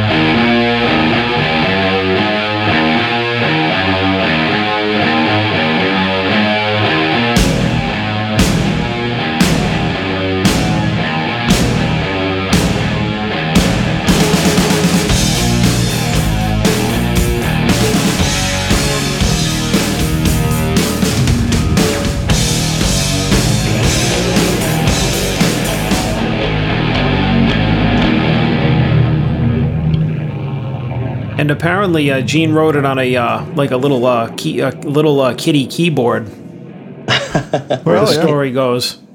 It's nice cool. to write uh, write metal or hard rock on toy instruments. It's actually quite nice. Yeah. I don't know why. Absolutely. like a miniature guitar. I don't know why, Yeah. but you can make killer riffs on that. If it if it sounds heavy on a child's guitar, it's gonna sound heavy on a fucking uh, you know come ripping through a half stack and uh, you know an adult sized guitar. You know, Right. Yeah. crunch. Yeah. Exactly. Let's turn the tables around a bit. Eric, why did you never get into Kiss?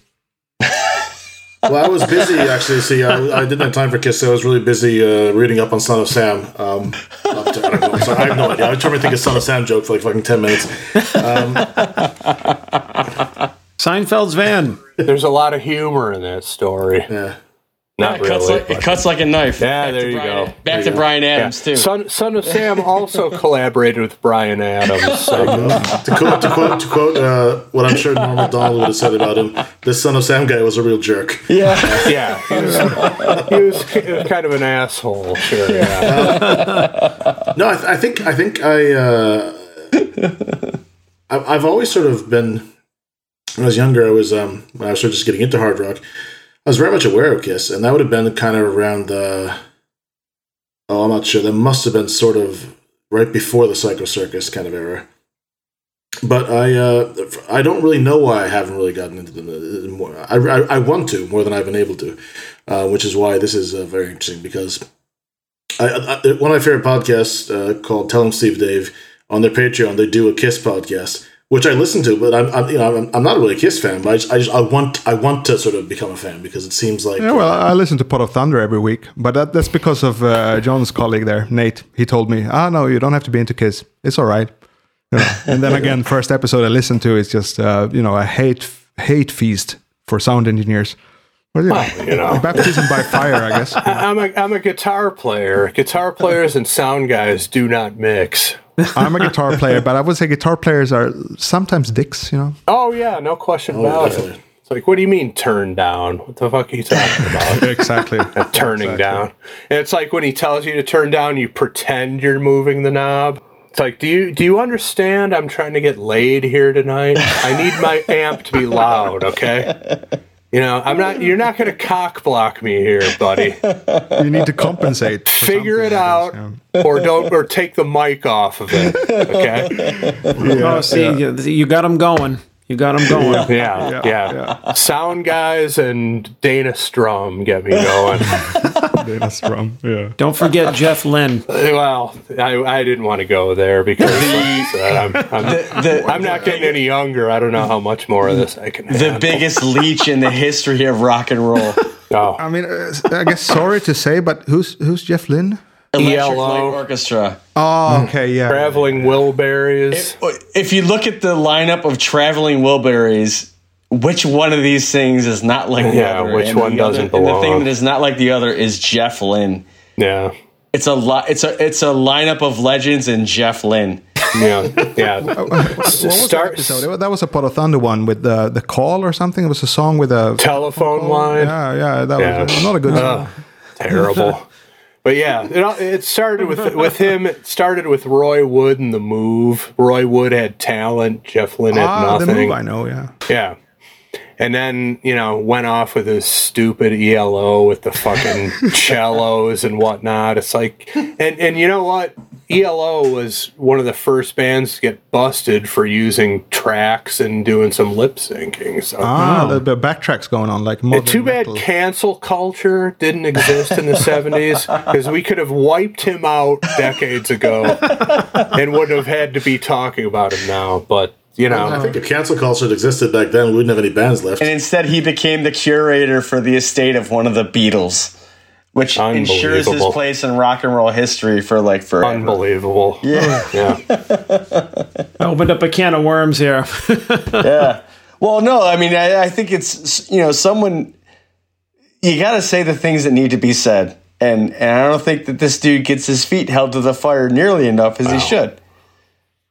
Somebody should hold his afro to the fire and you know, finish the job.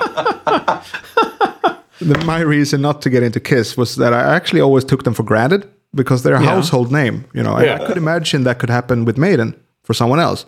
You know, they're always around. It's not like some secret to discover or anything like that. But um, of course, we had like the action rock movement here in Sweden with the Hellacopters and bands like that. Yeah, And yeah. They, they all Yeah, worship yeah. Kiss. They worship that band. And Oh, you know, yeah. those guys were also in the extreme metal scene, which is you know part of my, um, I guess my Oh, Nicke, Nicke. form- formative years, yeah, uh, with the Entombed, and uh, they love Kiss, you know, to the point of, uh, yeah, it's just ridiculous how much they like them. So they've always been around. I took them for granted, and Yeah. sort of like Eric, I was annoyed with that whole um, hair metal thing then, but uh, I've, I've since discovered that, yeah, like I said before on our show, that the first Mötley Crüe album, for example, not bad. Is a good No, album. of course. Yeah, no, it's good. Uh, also, I could see that if you were if you're looking to if you hear of Kiss and you look to deep dive into him, and the first thing you happen to see is like Paul Stanley's photos from like the back cover of Crazy Nights, and it's just like it's him swathed in a sea of pubes and chest hair. Yeah. Vi- vis- vi- visible thong strap coming up over his hip. and like, yes, maybe that will prevent you from uh, investigating further. but that's the thing. It, it, it also goes back to what we were talking about with, uh, you know, live albums being touched up and being at the concert, and like you you listen with your eyes and you listen with Yeah. your all of your senses going on around you. If you can somehow, you know, put the the visual uh, element of the band aside, and just imagine them as a t-shirt and jeans, Hellacopters looking rock and roll band, you're going to be satisfied, especially with the 70s output. No question about it. I mean, you know, I knew what they looked like. I had the posters. I was in the Kiss Army. I had I knew all about the shtick. But whenever I listened to my Kiss eight tracks back in the day, I pictured them as a t-shirt and jeans rock and roll band, and Right. uh, you know, I mean, that- I, I like the theatrical side. Uh, this is an Iron Maiden podcast, so you know, Oh, yeah, obviously, you know, it's, right, and uh, yeah, and, like you a know, band like Ghost, for example, um, not Yeah. a favorite band of mine, but I think they are way better because they do the theatrical thing. That's been a little bit lost in metal, you know, because when, I was getting into music production and that sort of stuff, it was all about no guitar solos.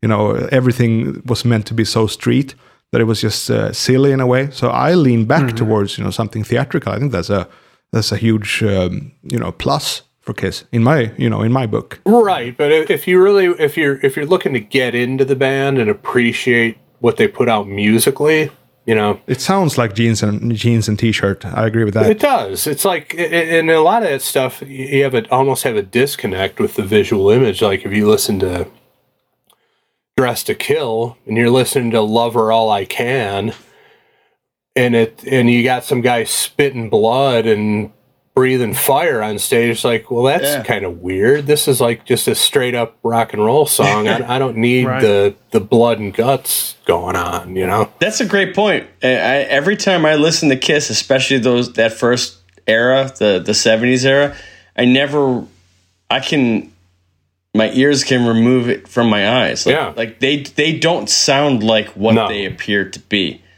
You know, like I mean, I mean, except except for like a song like maybe God of Thunder or something like that. But like, yeah, a song like "Love Her All I Can or or Wow. great, certainly a song like Great Expectations. I mean, you're not you're not thinking about uh, a band that, that looks as if they are like yeah you picture just like a rock and roll band it doesn't even it doesn't even like the visual of it doesn't even come into play until i'm seeing them live or i'm looking at Yeah. a picture of them playing live you I'd say the same thing for Ghost because Ghost. Yeah, I've heard that argument about uh, Yeah. About Ghost a lot as well. Um, but Yeah, yeah. one of the things that I've heard quite quite a bit is is would would Kiss have ever broken um, if they didn't have the theatrics? Because when back then, when you you know look at the performance of the first three albums, as you mentioned before, was is they didn't do anything. Would they have even gotten on the map if they didn't have the big stage show and the the, the crazy costumes and uh, uh, like freaking everybody out? Uh, like they would you know, there was a whole photo series, I think, in the early 70s where they were just like walking through Central Park, like, uh, and they were taking pictures and they were all dressed up in their, like, their full gear. Like, they were just doing everything to freak people out and get attention. So, the plateau I mean, shoes. you know, Yeah. perfect, perfect But- for the disco era. But, but I mean, the music was great, but would they have ever, would, would they have ever gotten noticed without it? And a lot of, you know, a lot of people had said, you know, you know, maybe they wouldn't have. Um, I'd like to, I'd like to dis, I'd like to think that Well, I would depends. disagree, but you know, who, who knows, you know? who knows i mean i'm sure that well i mean it'd be it'd be uh i think silly to dismiss the visual element of it but i would really think that if the material i I think if the material wasn't there, they wouldn't have sustained themselves as Oh, long as they have. But I also think that it's. I think that there is there's like a a two fisted approach. I think that like one begat the other and vice versa. You know, I think think one helped them get to there, and then one helped them make sure they stayed there. But people also have had no problems cutting their balls off when they put out stuff that mm-hmm. sucks either. So it's like, you know, like I, I don't know, Kiss is they're a weird band on a couple different levels. You know, yeah, I think that maybe if they didn't have that that side of them that was all show and bombast and and extremity, especially for that time, maybe it wouldn't have worked out for them because they wouldn't have had an image that would maybe Right. would have been as marketable. I mean, how how much fun would a uh, well, I guess for lack of a better example, like how much fun would a, a fucking Foghat comic book in Foghat Blood been in like right. 1977? You know, like, Maiden without Eddie, you, you know. know, like you know what I'm saying? Like that that wouldn't have been as cool. You want to see fucking Yeah. dudes Oh, painted up like I, mean, superheroes. I don't, I don't disagree are- at all. I mean, the music. I think the music holds up. And and to your earlier point, when you were talking about uh, "Hotter Than Hell" being their you know, uh, probably their one of their heaviest early albums. That's the one that I associate with their early image because that's like the the first Yeah. and the third album don't really sound like their visual, and everybody Yeah. knocks on the production of the third album, and that's really the heaviest album. Like when I see them on the cover and I hear that music, that that's when I think of them, like is the the demon and the the, Yeah, the blood spitting right. and everything, and it's and I don't think a lot enough people uh, pay attention to that or give credit to that is is like that was that was actually a really like good uh, dark sound for them. Um, although I love Dress to Kill is one of my favorite albums, but it, it really when you listen to it, you're right. You don't you don't think about the image at all. You're just kind of like what? Yeah. The, the the only time. I think of the image is on Alive and Alive too. When I listen to just the studio records, I, I completely remove myself from. Mm-hmm.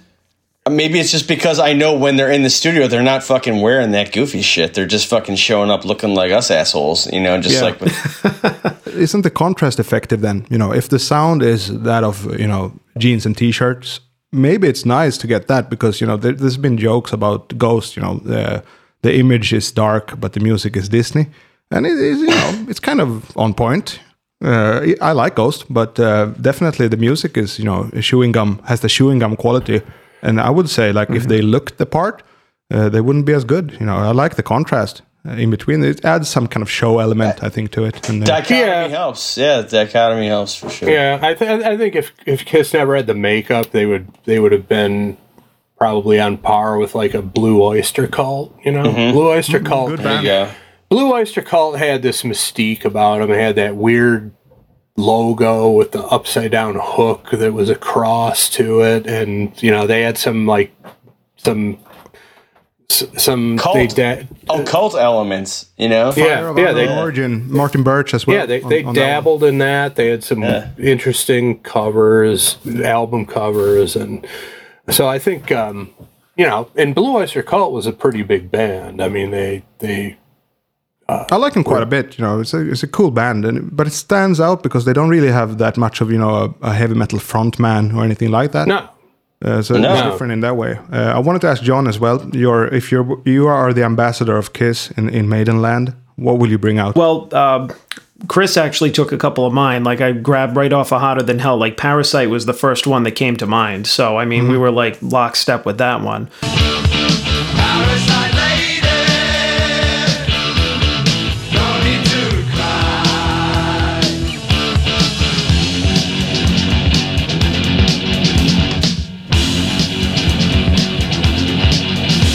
Anything off of that album like that's uh, a little bit a little bit darker i think would um, appeal to uh, to a to a uh, maiden fan. Um, i definitely think if you jump ahead to uh, creatures of the night um, the the title track i think um, i think danger is another one um, which is uh, one of my one of my absolute favorites but it's it's really like you know hard driving like uh, just high energy song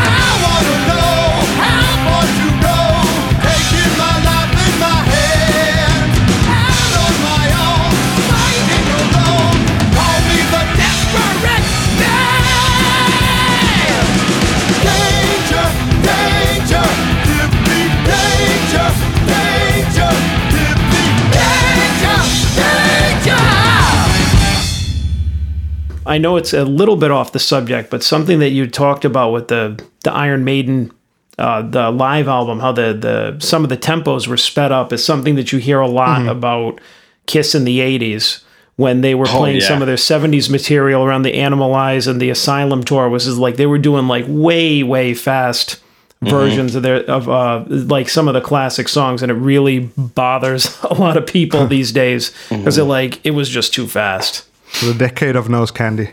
Yeah, yeah, for sure. And that's the thing is that Gene and Paul are like uh, like uh, claim to be like uh, like straight edge. So I mean, there was like uh, I mean that era of the band. Eric no, Carr no might drugs. not have been. Yeah, Eric Carr we- might not. yeah, have we been. don't know. Yeah, yeah. I wanted to um, ask I- that too. Actually, sorry. Finish your point first. but yeah, I think that is um yeah, I think that he was uh they had uh uh, I can't remember it was an interview with uh, Bruce Kulick, who was a guitarist in the 80s, had said that Gene and Paul had intentionally wanted the tempos of the songs to be faster. And I believe that they also tuned to standard tuning as well, which is in the early days, they tuned down a half step. Half step. Okay. I'd also heard that back in the day that, that Eric Carr was uh, kind of, uh, to some degree, uh, aware of, or at least into like the kind of uh, emerging uh, thrash or speed metal scenes. I remember I seem to remember hmm. some interview Paul Stanley said that like uh, Eric Carr was oh, Metallica was on Eric Carr's radar mm-hmm. way way early in the game. Well, not early in the game, like maybe like 84, 85 or something like that. early in the game, Ride yeah. the Lightning, Master Puppets. So I mean that could have had something to do with it as well too, you know. Well, yeah, I mean, hmm. he was a monstrous drummer in his own right. So Yeah. Yeah. I mean, I, I would believe I would believe that because he's of that. You know, um, I he he could easily have played uh, that that style of music too if he wanted. Oh, sure. So maybe that maybe that was responsible for pushing some of the tempos, maybe trying to cop some of that that energy, that aura to it, you know. And besides, that was the decade of speed anyway, so everyone was trying to go fast at that point. Yeah, Everyone was, was, everyone was, was, fucking yeah. Ricky Bobby in the '80s, you know. what, what I wanted to ask uh, also uh, one of my one more of my ignorant questions is like with Maiden, it's kind of important to follow the the members, the individual members of the band. You know, each fan has their favorite and all of that. Uh, what is that like with Kiss? Uh, More so. Oh yeah, Ace Frehley. I hear a lot. You know, Ace Frehley seems to be a you know a favorite of many. yeah, yeah. He's something. He's he's an interesting person. Who who's been in the band? You know, Eric Singer was in the band too, right? Yep. Yeah. Yeah. Still in the band. I Still think it was more yeah. the the originals uh, when they first came out, as you had the four distinct personalities, which is another thing that the the makeup brought to them is is like you know you would have your favorites is like oh I'm a I'm a Gene guy or I'm a I'm an Ace Right. guy you know Was he the demon, or what was the you know his yeah his, Gene uh, yeah character? so yeah Gene was the the character was the demon and Paul the Star Child Mm-hmm. uh, Peter Criss the Catman and then Ace Frehley the Spaceman. there we go, Spaceman. That's what I would have picked. But I mean, I feel like uh, yeah, their whole story was is that they had created those characters from a part of their, their own personalities or themselves, and when they became fully defined, I think a lot of uh, fans just kind of found their own, you know, what their own uh, kind of link to that was, their own personality, and identified with it. It's like, oh, I identify with Gene, you know, the the, the horror movie fanatic, the monster, the scary guy, or I identify with Paul, the the romantic figure, the the you know the glamorous one, or Space Ace, who's all out there, or Peter Criss because I like cats or whatever. Lo- lo- lo- loves loves cats, hates burritos. A good vocalist. Uh, am I wrong? Uh, Peter Criss is a good vocalist. Yeah. He's Oh, a great yeah, he's vocalist. great. Great Yeah. vocalist. I would like I would like to recommend another Kiss song that uh, some Maiden I fans. mean, you can, you can uh, recommend oh, more, yeah. more than one. You, Yeah. know, you have your spot. Uh, I don't know if everyone would agree with this because it's definitely a a record that is uh, divisive for sure.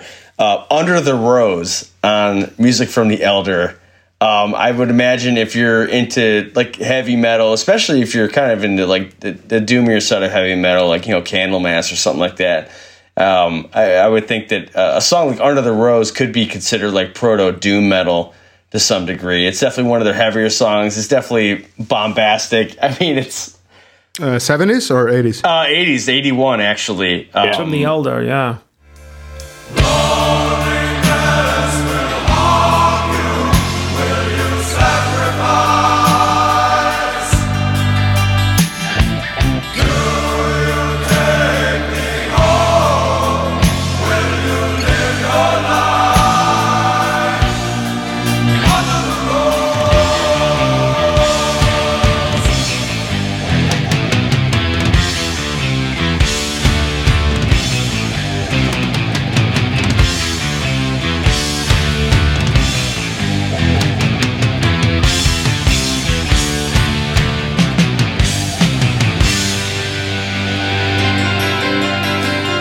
Actually like that one. That one is good. Good pick. The more you hurt, the less you feel the pain.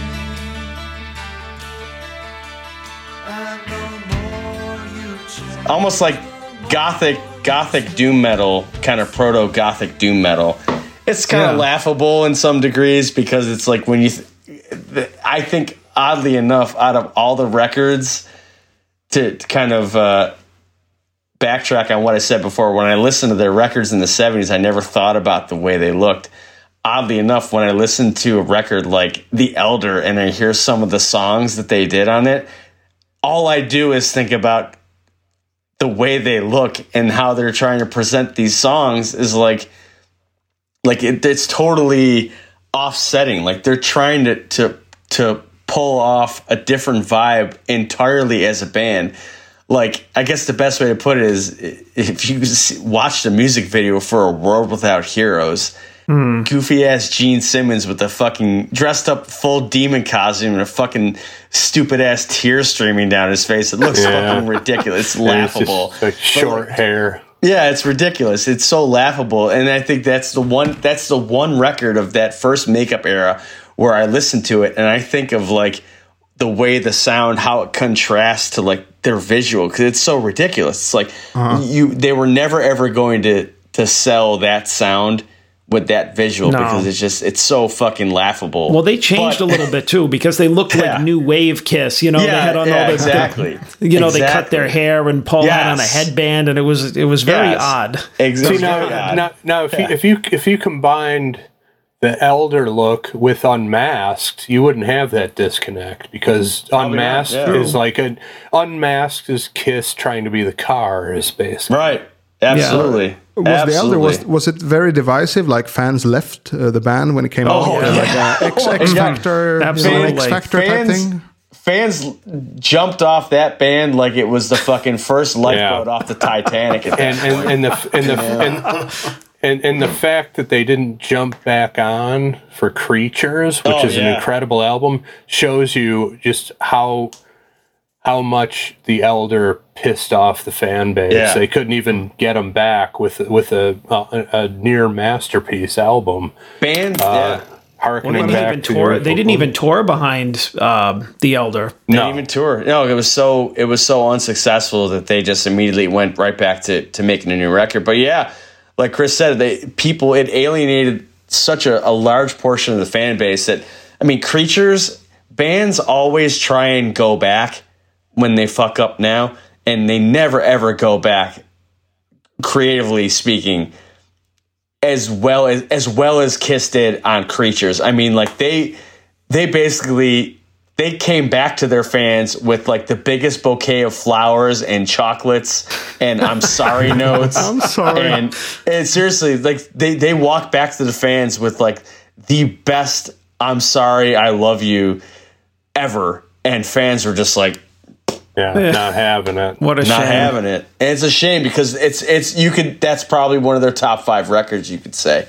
Yeah, Has the Elder absolutely. since became like a cult record or something? You know, like the, the fans dig into it as a deep cut, uh, like the Oh, X yeah. Factor with Maiden, you know, something like that. Like, uh, Mm-hmm. oh, it's actually pretty good. Uh, you know, we've, we've been neglecting this one. Or you know. Yeah. There, there are some there are some elder fans out there, as you as you pointed out, Greg. Is is, uh, there there are some decent songs on there. Are you a fan? Yeah, Don't admit this publicly, John. Lie about it. I mean, uh, there's there's that uh, there's there's always that saying it's a it's not a it's not a bad album, it's a bad Kiss album.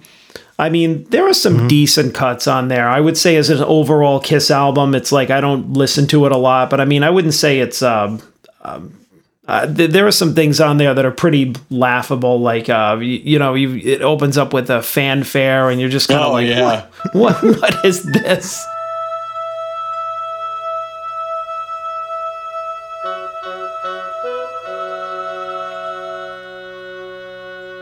Like Kiss with flutes, and you know, it's like, all right.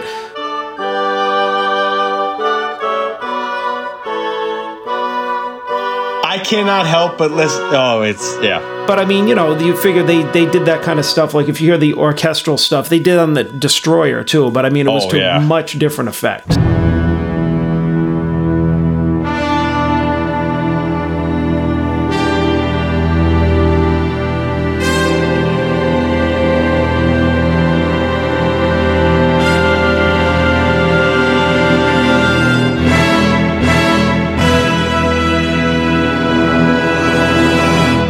How does it stack up to Psycho Circus? Psycho Circus or Elder? Well, Ugh, neither.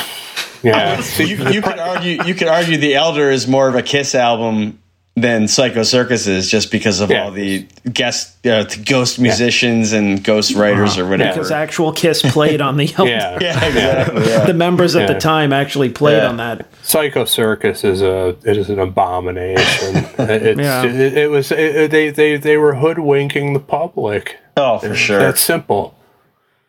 They I mean, a couple, couple of good the wave. tracks, but It, it was disingenuous. I mean, they they they heralded it as this as the big the big reunion of the original lineup. And Ace and Peter played on what one or two tracks each, and the rest. Yeah, of The, yeah, if the entire original band, I think, only played on one or two songs. Yeah. Yeah. Think, yeah, yep.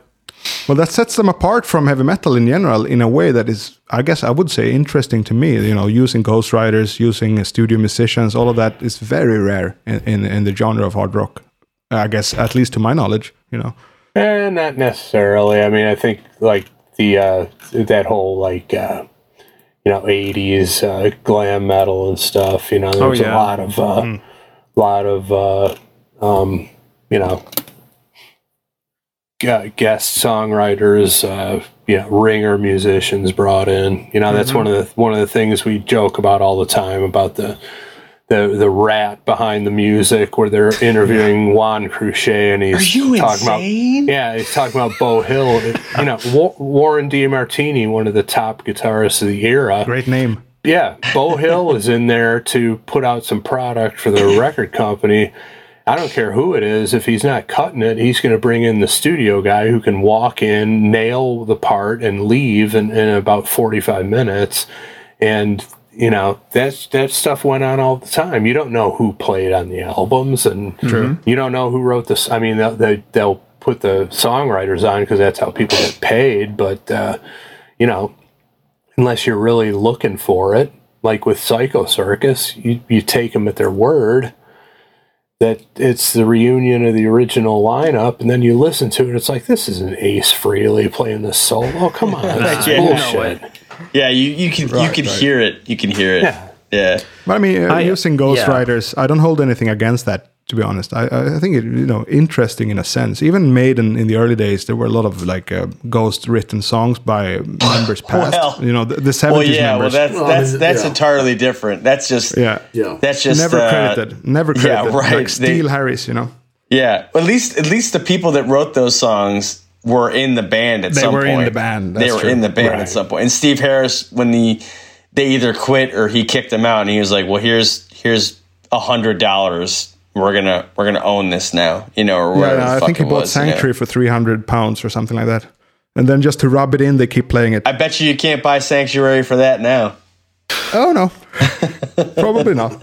But I Uh, think we're, we're more talking about like if they made a uh, if they made a reunion album with the the original guys from Iron Maiden and then they were just like oh and uh, Steve Harris played bass and he didn't play bass at all and they just brought somebody else in and said he played bass that's what happened on Right. Psycho Circus Oh yeah, for sure. That'd be very foreign. Uh, but I know that you play as well, John. When you started playing, uh, when I started playing, I wanted to be something like Adrian Smith or something like that.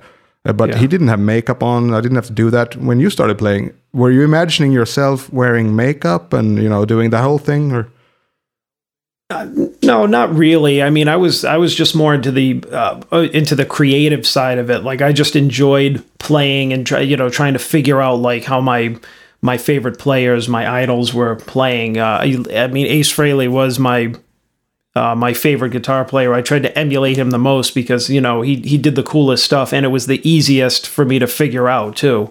he has a good solo style. His, his Yeah. tone is, is pretty cool. I think it's you know aggressive enough, aggressive enough, and uh, uh, you know harkens back to some of the old school rock and roll, but still goes forward. I think it's a pretty good guitarist actually. Very yeah, I mean, identifiable. it was between between him and Randy Rhoads. Like, uh, who's who am I? Who am I gonna? who am I gonna feasibly be That's- able to play more like? Well, not not that's, Randy. that's quite a leap. an uphill that's battle. quite That's a an leap. uphill battle, kind of like Eddie Van Halen battle, you know. Yeah, yeah. So I mean, it's not like it's impossible, but that's never been my strong suit. So being a player more like um, more like in the Aces style, the kind of heavy blues rock uh, type of thing has been more my wheelhouse. So Uh, but I uh, I never imagined myself being like more theatrical, like oh I'm gonna paint my face and everything. But like um, you know I had the the uh, the the big hair and everything like that. But that's about and just like everybody else. Uh, uh, since we're Swedish, um, we have the whole, you know, pretty much a stronghold in the extreme metal scene, and that's also a tie into Kiss. You know, they in the corpse paint, that must have been definitely must have been inspired by Kiss. I would Well, guess. look at Immortal. Immortal is Abbath. I mean, his whole persona is very, very Kiss, and specifically Gene Simmons. Like even his mannerisms. Even if you look at those old goofy Immortal videos from the '90s, you know, like they are just throwing all sorts of Kiss shapes, so to speak, in these videos. I mean, it's just different music, different soundscapes, but the visuals is basically the same. You know. yeah, and he likes to quote um Diamond Dave. Oh, Abbath. Oh, well, yeah. Abbath, well, yeah. Yeah. I mean, because he's he's the quote you know, the, master. The Christ figure. as yeah, of course. Yeah, that's right. My biggest revelation of 2021: Diamond Dave was five steps ahead of us all the time. He was playing four dimensional chess with the English language, and a lot of us are still trying to figure that out. But you know, it's all There we it's all there. You know, he's a he's a wizard. He's a wizard of the uh, wizard of the word. I'm ready, ready as anybody can be. I'm ready for you. Hope you're ready for me. Originally, what we were gonna do is we were gonna turn all the equipment around backwards and show our behind to the audience, and that way everybody be backstage. Dave Roth, trapped in a desperate struggle against time. Will he be able to take the stage armed with nothing but a microphone and the will to survive? As we're reaching the two-hour mark here, um, you know, last uh, opportunity, I guess. Just uh, give it a give it your uh, your heartfelt speech. Why are Kiss uh, like uh, one of the best bands ever to you? Uh, I guess I'll go first. Um, I just, you know, I'll just reiterate what I said is, uh, you know, I would say start in the 70s era. Try to imagine you're listening to a, a Blue Oyster Cult or a band, uh, you know, t shirt, leather jacket, jeans, and just focus focusing on the music. And, uh, yeah, I think you'll find some stuff you like. And then, uh, you know, depending on, uh, you know, like we talked about, if you're if you're into the heavier stuff, I would recommend Hotter Than Hell. Uh, if you're into the faster up tempo stuff, check out Lick It Up um, and Creatures. And um, I think between those three albums, you know, it's uh, you know you should be able to find something you like and something you can relate to, and um, you know just try and put aside the preconceptions and and you know sort of listen to the songcraft and and key in on some of the musical performances, and I think you'll find that they were better players and songwriters than a lot of people give them credit for. Nice and succinct. John, what do you think? That is your favorite band, right? Of all time. Yeah, absolutely. Yeah, I mean, um, I've been into them for as long as I can remember, so they're my they're my number one guys. So um, I think that um, um, despite all the the ups and downs uh, that they've had, I think just like Iron Maiden fans, like uh, uh, Kiss fans, are really passionate fan base. So I feel like an Iron Maiden fan would be uh, would if somebody really can latch on to something that they like in Kiss, then they would be as passionate about Kiss as they are um, as Maiden. You know, even though the the music isn't um, it, like the the subject matter is like the complete opposite. Um, uh, the, the Right, technical the technical playing could be the complete opposite. Except you could argue that the '80s they uh, they definitely they got arguably better because um, you know they had some great musicians in and out of the band. Um, you know after the the original four, you know, they were a lot more technical. I think, like Chris said, if you give um, some of the some of the songs uh, and the the albums a chance, uh, I recommend the ones that that he listed as well. Um, you know, they'd be surprised. Um, and I think that um, you know, there's also a great variety to, to Kiss as well, which I, I don't know if that would appeal to Iron Maiden fans, but I think as music fans it would because you go to any era of Kiss and uh, you feel like listening to, you know, the early '70s, you know, uh, jeans and t-shirt stuff, like we were calling it, and you listen to the 70s stuff. You want to hear the kind of uh, poppier stuff, you listen to Unmasked. You want to hear the more technical stuff, listen to the 80s. You want to hear a weird concept album, listen to The Elder. You want to, you know what I mean? You could just, you can jump around and get so many different styles of music from from Kiss. It's uh, it's really they they kept things interesting. Basically, it sounds like a story, you know, like a story arc, which is always enjoyable when you look into a band, I guess. Absolutely. I feel like a Maiden fan would enjoy that. What's hard with Maiden is that I got in at 12, right? It's hard to tell like a 32 year old to get into Maiden because I don't know how you do that when you're, you know, already like of full age. And maybe it's something similar with Kiss then, but, you know, it's, ne- it's never too late, really. like you said, it, it's maybe tougher to uh, to sell an artist um, with the back catalog or with an existence as long as as Kiss has has been around for to someone who's maybe a little bit older. But all I could do is really recommend it from a perspective that I that I discovered Kiss into Maiden. As uh, Kiss was probably the last breed of rock and roll before I kind of uh, teetered into heavier metal or heavier music, I guess. And so uh, the the, uh, the the the kind of music that, that Kiss wrote, which when I got into them, it would have been just primarily the '70s stuff. Um, it, to me, it lends itself as a very logical step prior to the, the Iron Maiden era of music, we'll say. You know, if you listen to stuff like, you know, if I can't say it better, I'll just repeat what other people said. So, you know, like stuff like Hotter Than Hell.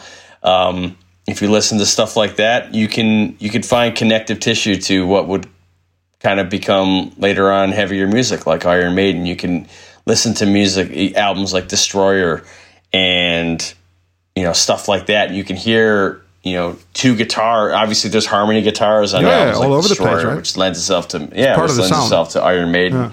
Yeah, uh, the Bob Ezrin stuff is definitely a lot more more grandiosely produced and uh, maybe bigger in scope, which lend itself more to some of the Maiden stuff. Obviously, um, I think it's it's perfectly logical to go from stuff like Kiss into Maiden, and I think if you're into Maiden and maybe you're younger and you maybe started like maybe with heavy metal.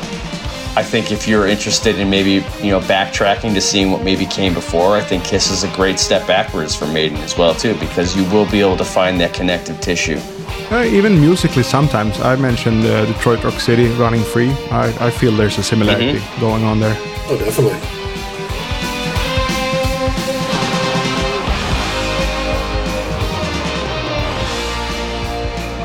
One was going down, and at the same time, one was coming up. I mean, they they the eras of music that they represented crested and cascaded at the same time. 1980, Maiden was coming up, and Kiss was really just kind of holding on at that point.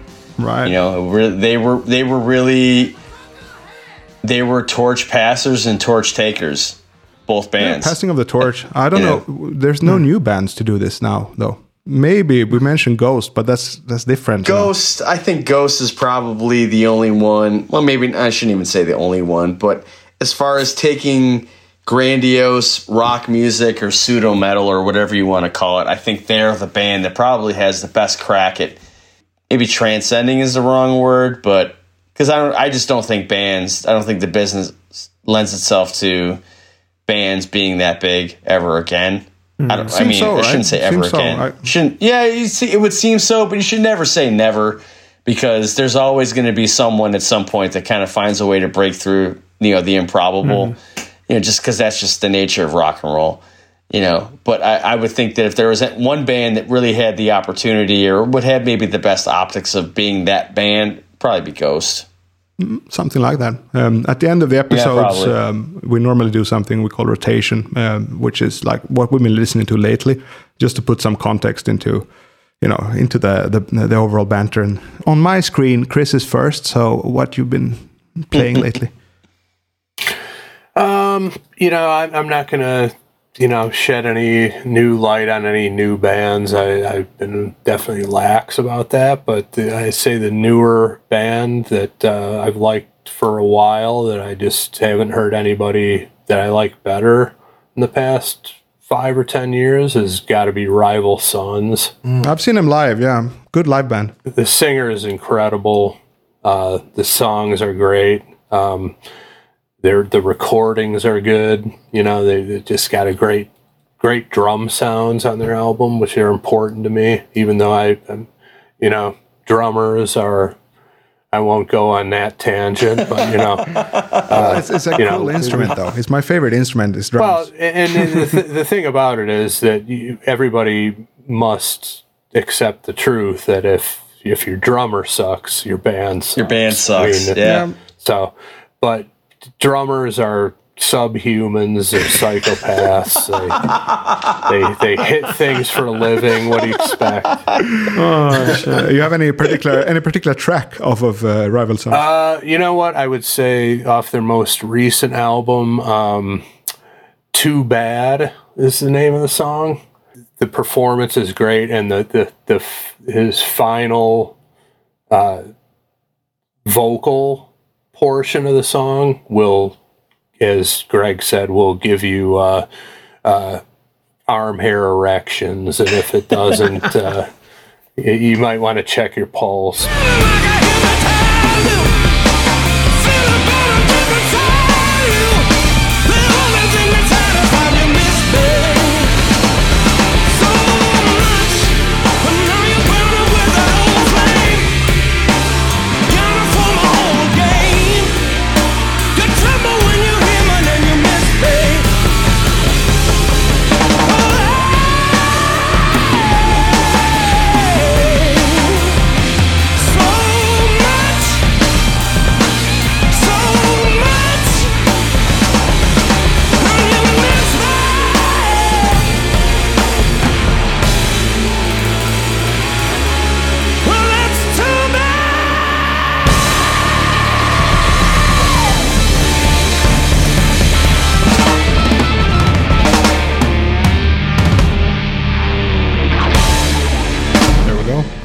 We go by new guests first. Um, so, John, what what's been playing lately?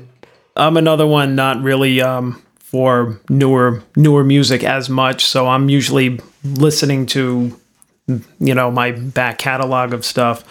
But um, I was recently on um, on another podcast. Uh, we were talking specifically about the uh, Black Sabbath album uh, "Born Again." Yeah. And um, so that one. that one has been in heavy rotation since then because you know I Made a I- fortune on computers. we were we were talking about it, and I was revisiting it because, of course, you have the Deep Purple connection because Ian Gillan was Yep. in the band, and um, it was just a it's a really uh, interesting album to talk about um, because uh, sonically it's um, it's very uh, it- it's another it's another album just like Hotter Than Hell by Kiss, which is you know uh, usually the biggest uh, discussion about that one is how the the sonics were just really murky, but there's just something about it that makes it um, just really uh, just dark and interesting and uh, just a really unique uh, and heavy album uh, for them. Even if sometimes the the tones can be really shrill, um, it's it's really Disturbing um, the Priest. That's a good song. I yeah. like that one. Weird Oh, title. That ri- Weird that title. first riff, that's the top five Iommi riff, and it's Yeah. so underrated. That's so heavy and evil sounding. Oh, it's so fucking Yeah. crushing. I mean that's that's definitely Yeah. a Yeah. top one, but my um my uh my most played off of that one uh, I would say this week is um Hotline.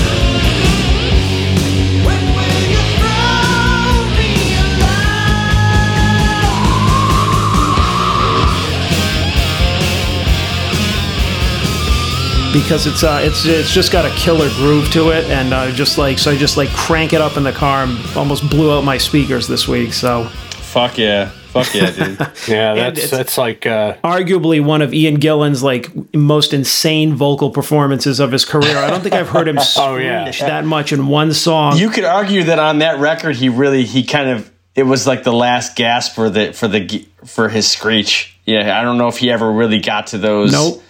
That screechiness like really ever again. I think after that he probably I don't want to say killed his voice, but I think that was probably the end of the line as far as him going Well- off the fucking Well, rails. if he did it, know? he went he went out in a blaze because that was yeah. one hell of an Yeah, album. there was definitely rails on that record for sure.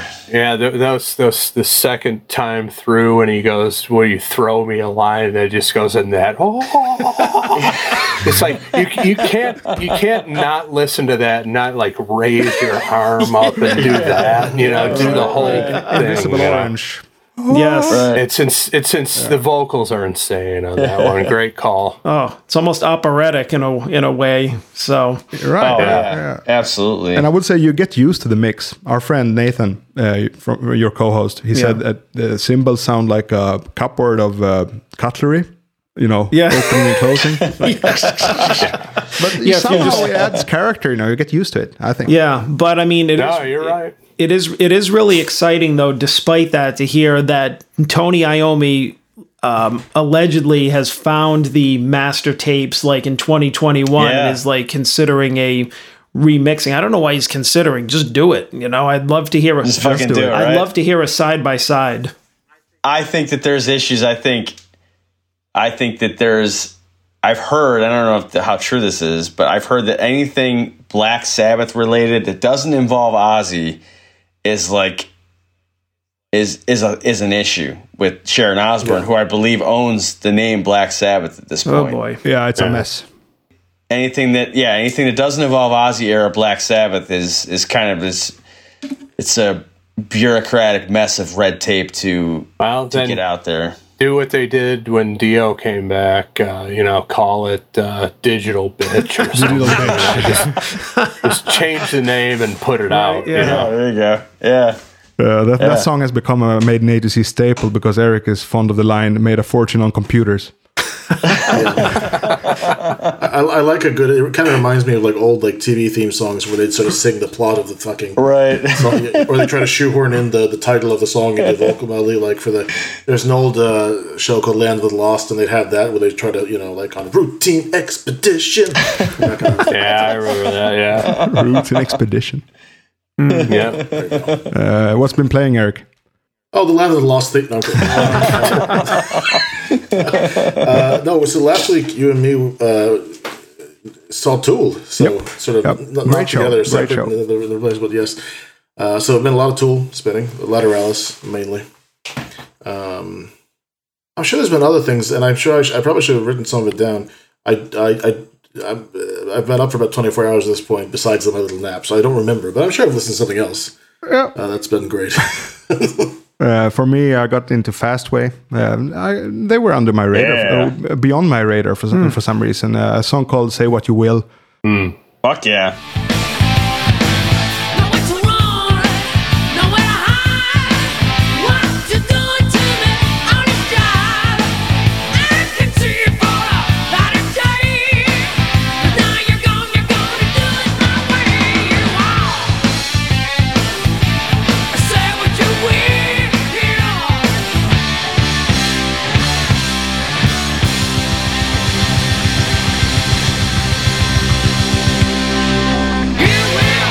Killer track. Um, and then uh, a little bit of Montrose has been on as well.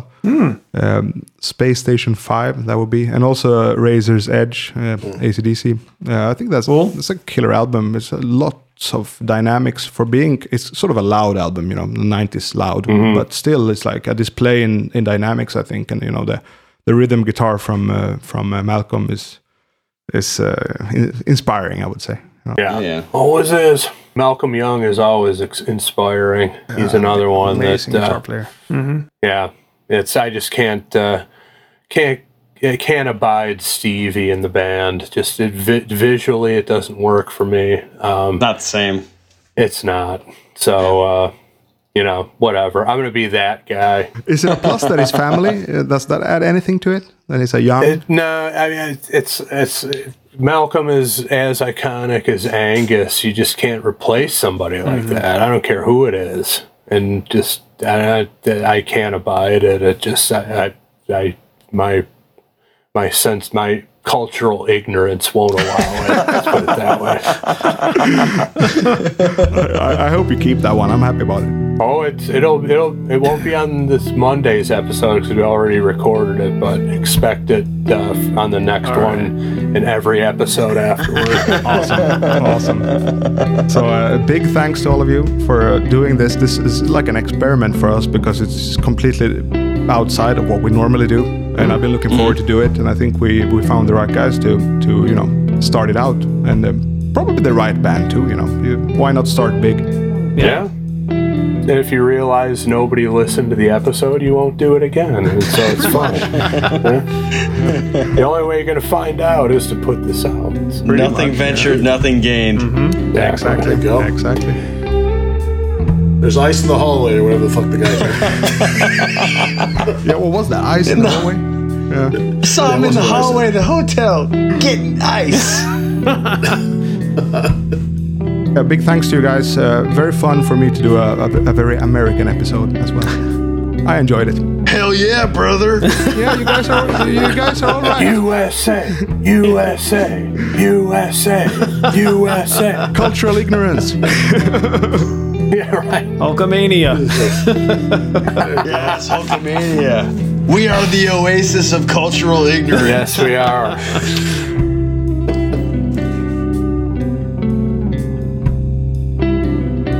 The irons and Skull from the north. The rest of the guys wanted to stay in Chicago. I said, check me into the Canterbury Hotel around the corner. That's where I'm staying.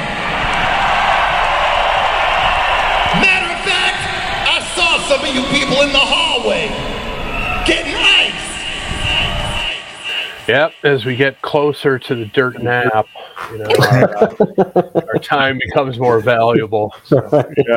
I don't need another out of the blue moment in my life. I don't, I don't think I can, my heart can take it. right. Yeah, uh, I, I appreciate the the morbid um, input there. I'm half Finnish, and we like that stuff. You know, we like talking about. Good. Some people, I don't in know why. people in this country can't handle it. So. Yeah, exactly. It's all hidden. It's all under wraps. Right? hello. Can you hear me? Yeah. Yes. I'm just pretty gonna, gonna get another beverage. I'll be right back. So yeah, uh, Chris, this is Eric, my co-host. Hey man, How nice to doing, meet you. sir? Nice to see you. Thanks for staying up so late. Well, I took a, I had a bit of a nap, so I'm I'm good to go. A nap Nice. enthusiast.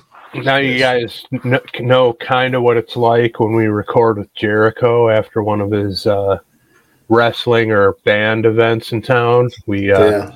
start recording about one in the morning, and Right. Yeah. sun's coming up, and we're done. So One of the first episodes I played back uh, was uh, where Eagles was there when he fell asleep. yeah, the, the the Where Eagles Dare episode. Yeah, you guys don't edit, so it was all in there. Like, Yeah. uh, where, where is he? Where is he? Yeah, he he had he had a long night that night. We did an episode of his show, and then we did two episodes of ours after a full wrestling event. So right. Yeah, I've noticed like we, we do multiple sometimes, but I've noticed if it's more than more than two, the, the quality would go sort of Yeah. straight down. So Yeah. yeah, we used to do that early on. We'd try to knock out two, three episodes in a session, and we found the same thing that we kind of run out of gas after after two, and so now we just do one a week. It's almost self-deceptive to think that you would save time because it still takes as much time, you know. It does, yeah. Well, back back early days when I was sort of just uh, had only been potting for a couple of years, uh, I, I did a sort of movie kind of podcast with a friend of mine who didn't live in, in the same town. So whenever he was in town, we just tried to uh, you know bang out like six in a night, and like the first two were great, and then they kind of you know they went real south. Like last one, the, the energy level is was so low in the last couple ones. Also, we were we were drinking during the during the whole uh, Right. whole thing. so Did, did you give up drinking, Chris? Uh, yeah, it's been a while. I, I used up my uh, lifetime allotment of drugs and alcohol. Uh, Yeah, that's what I've back. gathered from gathered from the show. Yeah. Yeah, I front loaded my my life with my maximum uh, quantity, so I was cut off by the universe. Everybody's better off for it. So Have you meddled with um, extreme metal, Chris, or are you uh, all into the more classic rock? Uh, yeah, I'm not a super metalhead, but I, you know, I have uh, dabbled in some metal. I will say that uh, I probably the most extreme stuff I've really delved into is like Bathory, that type of stuff. Oh, Wow. great, man. Great. That's the that's the national uh, anthem Swedish, of uh. Sweden. Yeah, it's the Swedish anthem. Yeah. You know, I was I was at a friend's place in college, and he put on a Bathory album, and yes, looking back on it, it was a coincidence, but the the whole the room and the sky immediately got darker as soon as he put it out. of course, we were inebriated. And I'm like, oh my god, this music is changing uh, the weather. So I investigated further, and you know, I, I just I, I find that guy Quorthon pretty fascinating. Just his Yeah. whole story. Yeah, very much so. Very much so. Like uh, definitely a character you know, stands out even in that already sort of weird, uh, you know. Yeah. Perpetual mystery. There's there's only questions with him. It seems like there was never there was no answers. There was only questions, and now he's dead. So He, he's buried pretty close to where you live, uh, Jonathan, isn't he? Yeah, the the forest cemetery. You know No, that, he, he that- lives in the, in the lives. Eagle he, Cross. oh, I mean the, the opposite, I guess. But isn't it Sandsborgskyrkogården, which is uh, yeah, yeah, forest cemetery. I guess. Well, it's there's two separate ones. Oh, okay, what's the what's the English name for that one again? Sansbury The woodland Shikordam. woodland cemetery. Wood, Woodland Cemetery, and uh, Yeah. I, I guess the other one, essentially, if you translate it directly, would be the, the Sandcastle Cemetery, essentially. Sandcastle. Sandcastle. Uh, where are you at, uh, Chris? Uh, Hammond or? Yeah, which is basically uh it's in Indiana, but it's uh, basically a suburb of Chicago. The only reason I know it is because of uh, the clip. Uh, whatever it says. Hello, Hammond. Yeah, right. But, Well, they they played uh, around here uh, very pretty frequently in their early days. Actually, they played here a few times in during the non-makeup era. So. Well, it's Kiss. I mean, I, I know. I mean, they're they're worldwide, but I mean, are were they a big deal in Sweden too? I mean, are they big, yeah. big shit over there? huge, Yeah. huge. We got like uh, I think it four or five uh, uh, podcasts on Kiss in Swedish or something like that. Anyway, you know, huge band. There's one Swedish uh, Iron Maiden podcast, uh, uh, you know, in Swedish. How, how do you say uh, I was in the hallway getting ice in Swedish? Uh, jag var i hallen och hämtade is. Why? Oh, I don't get it. It's it's a uh, it's a bit of Paul, Paul Stanley stage banter that we we talk about all the time on the show. Already learning. I Yeah. saw him in the hallway in the Yeah. hotel getting ice. Actually, somebody found that uh, actual clip.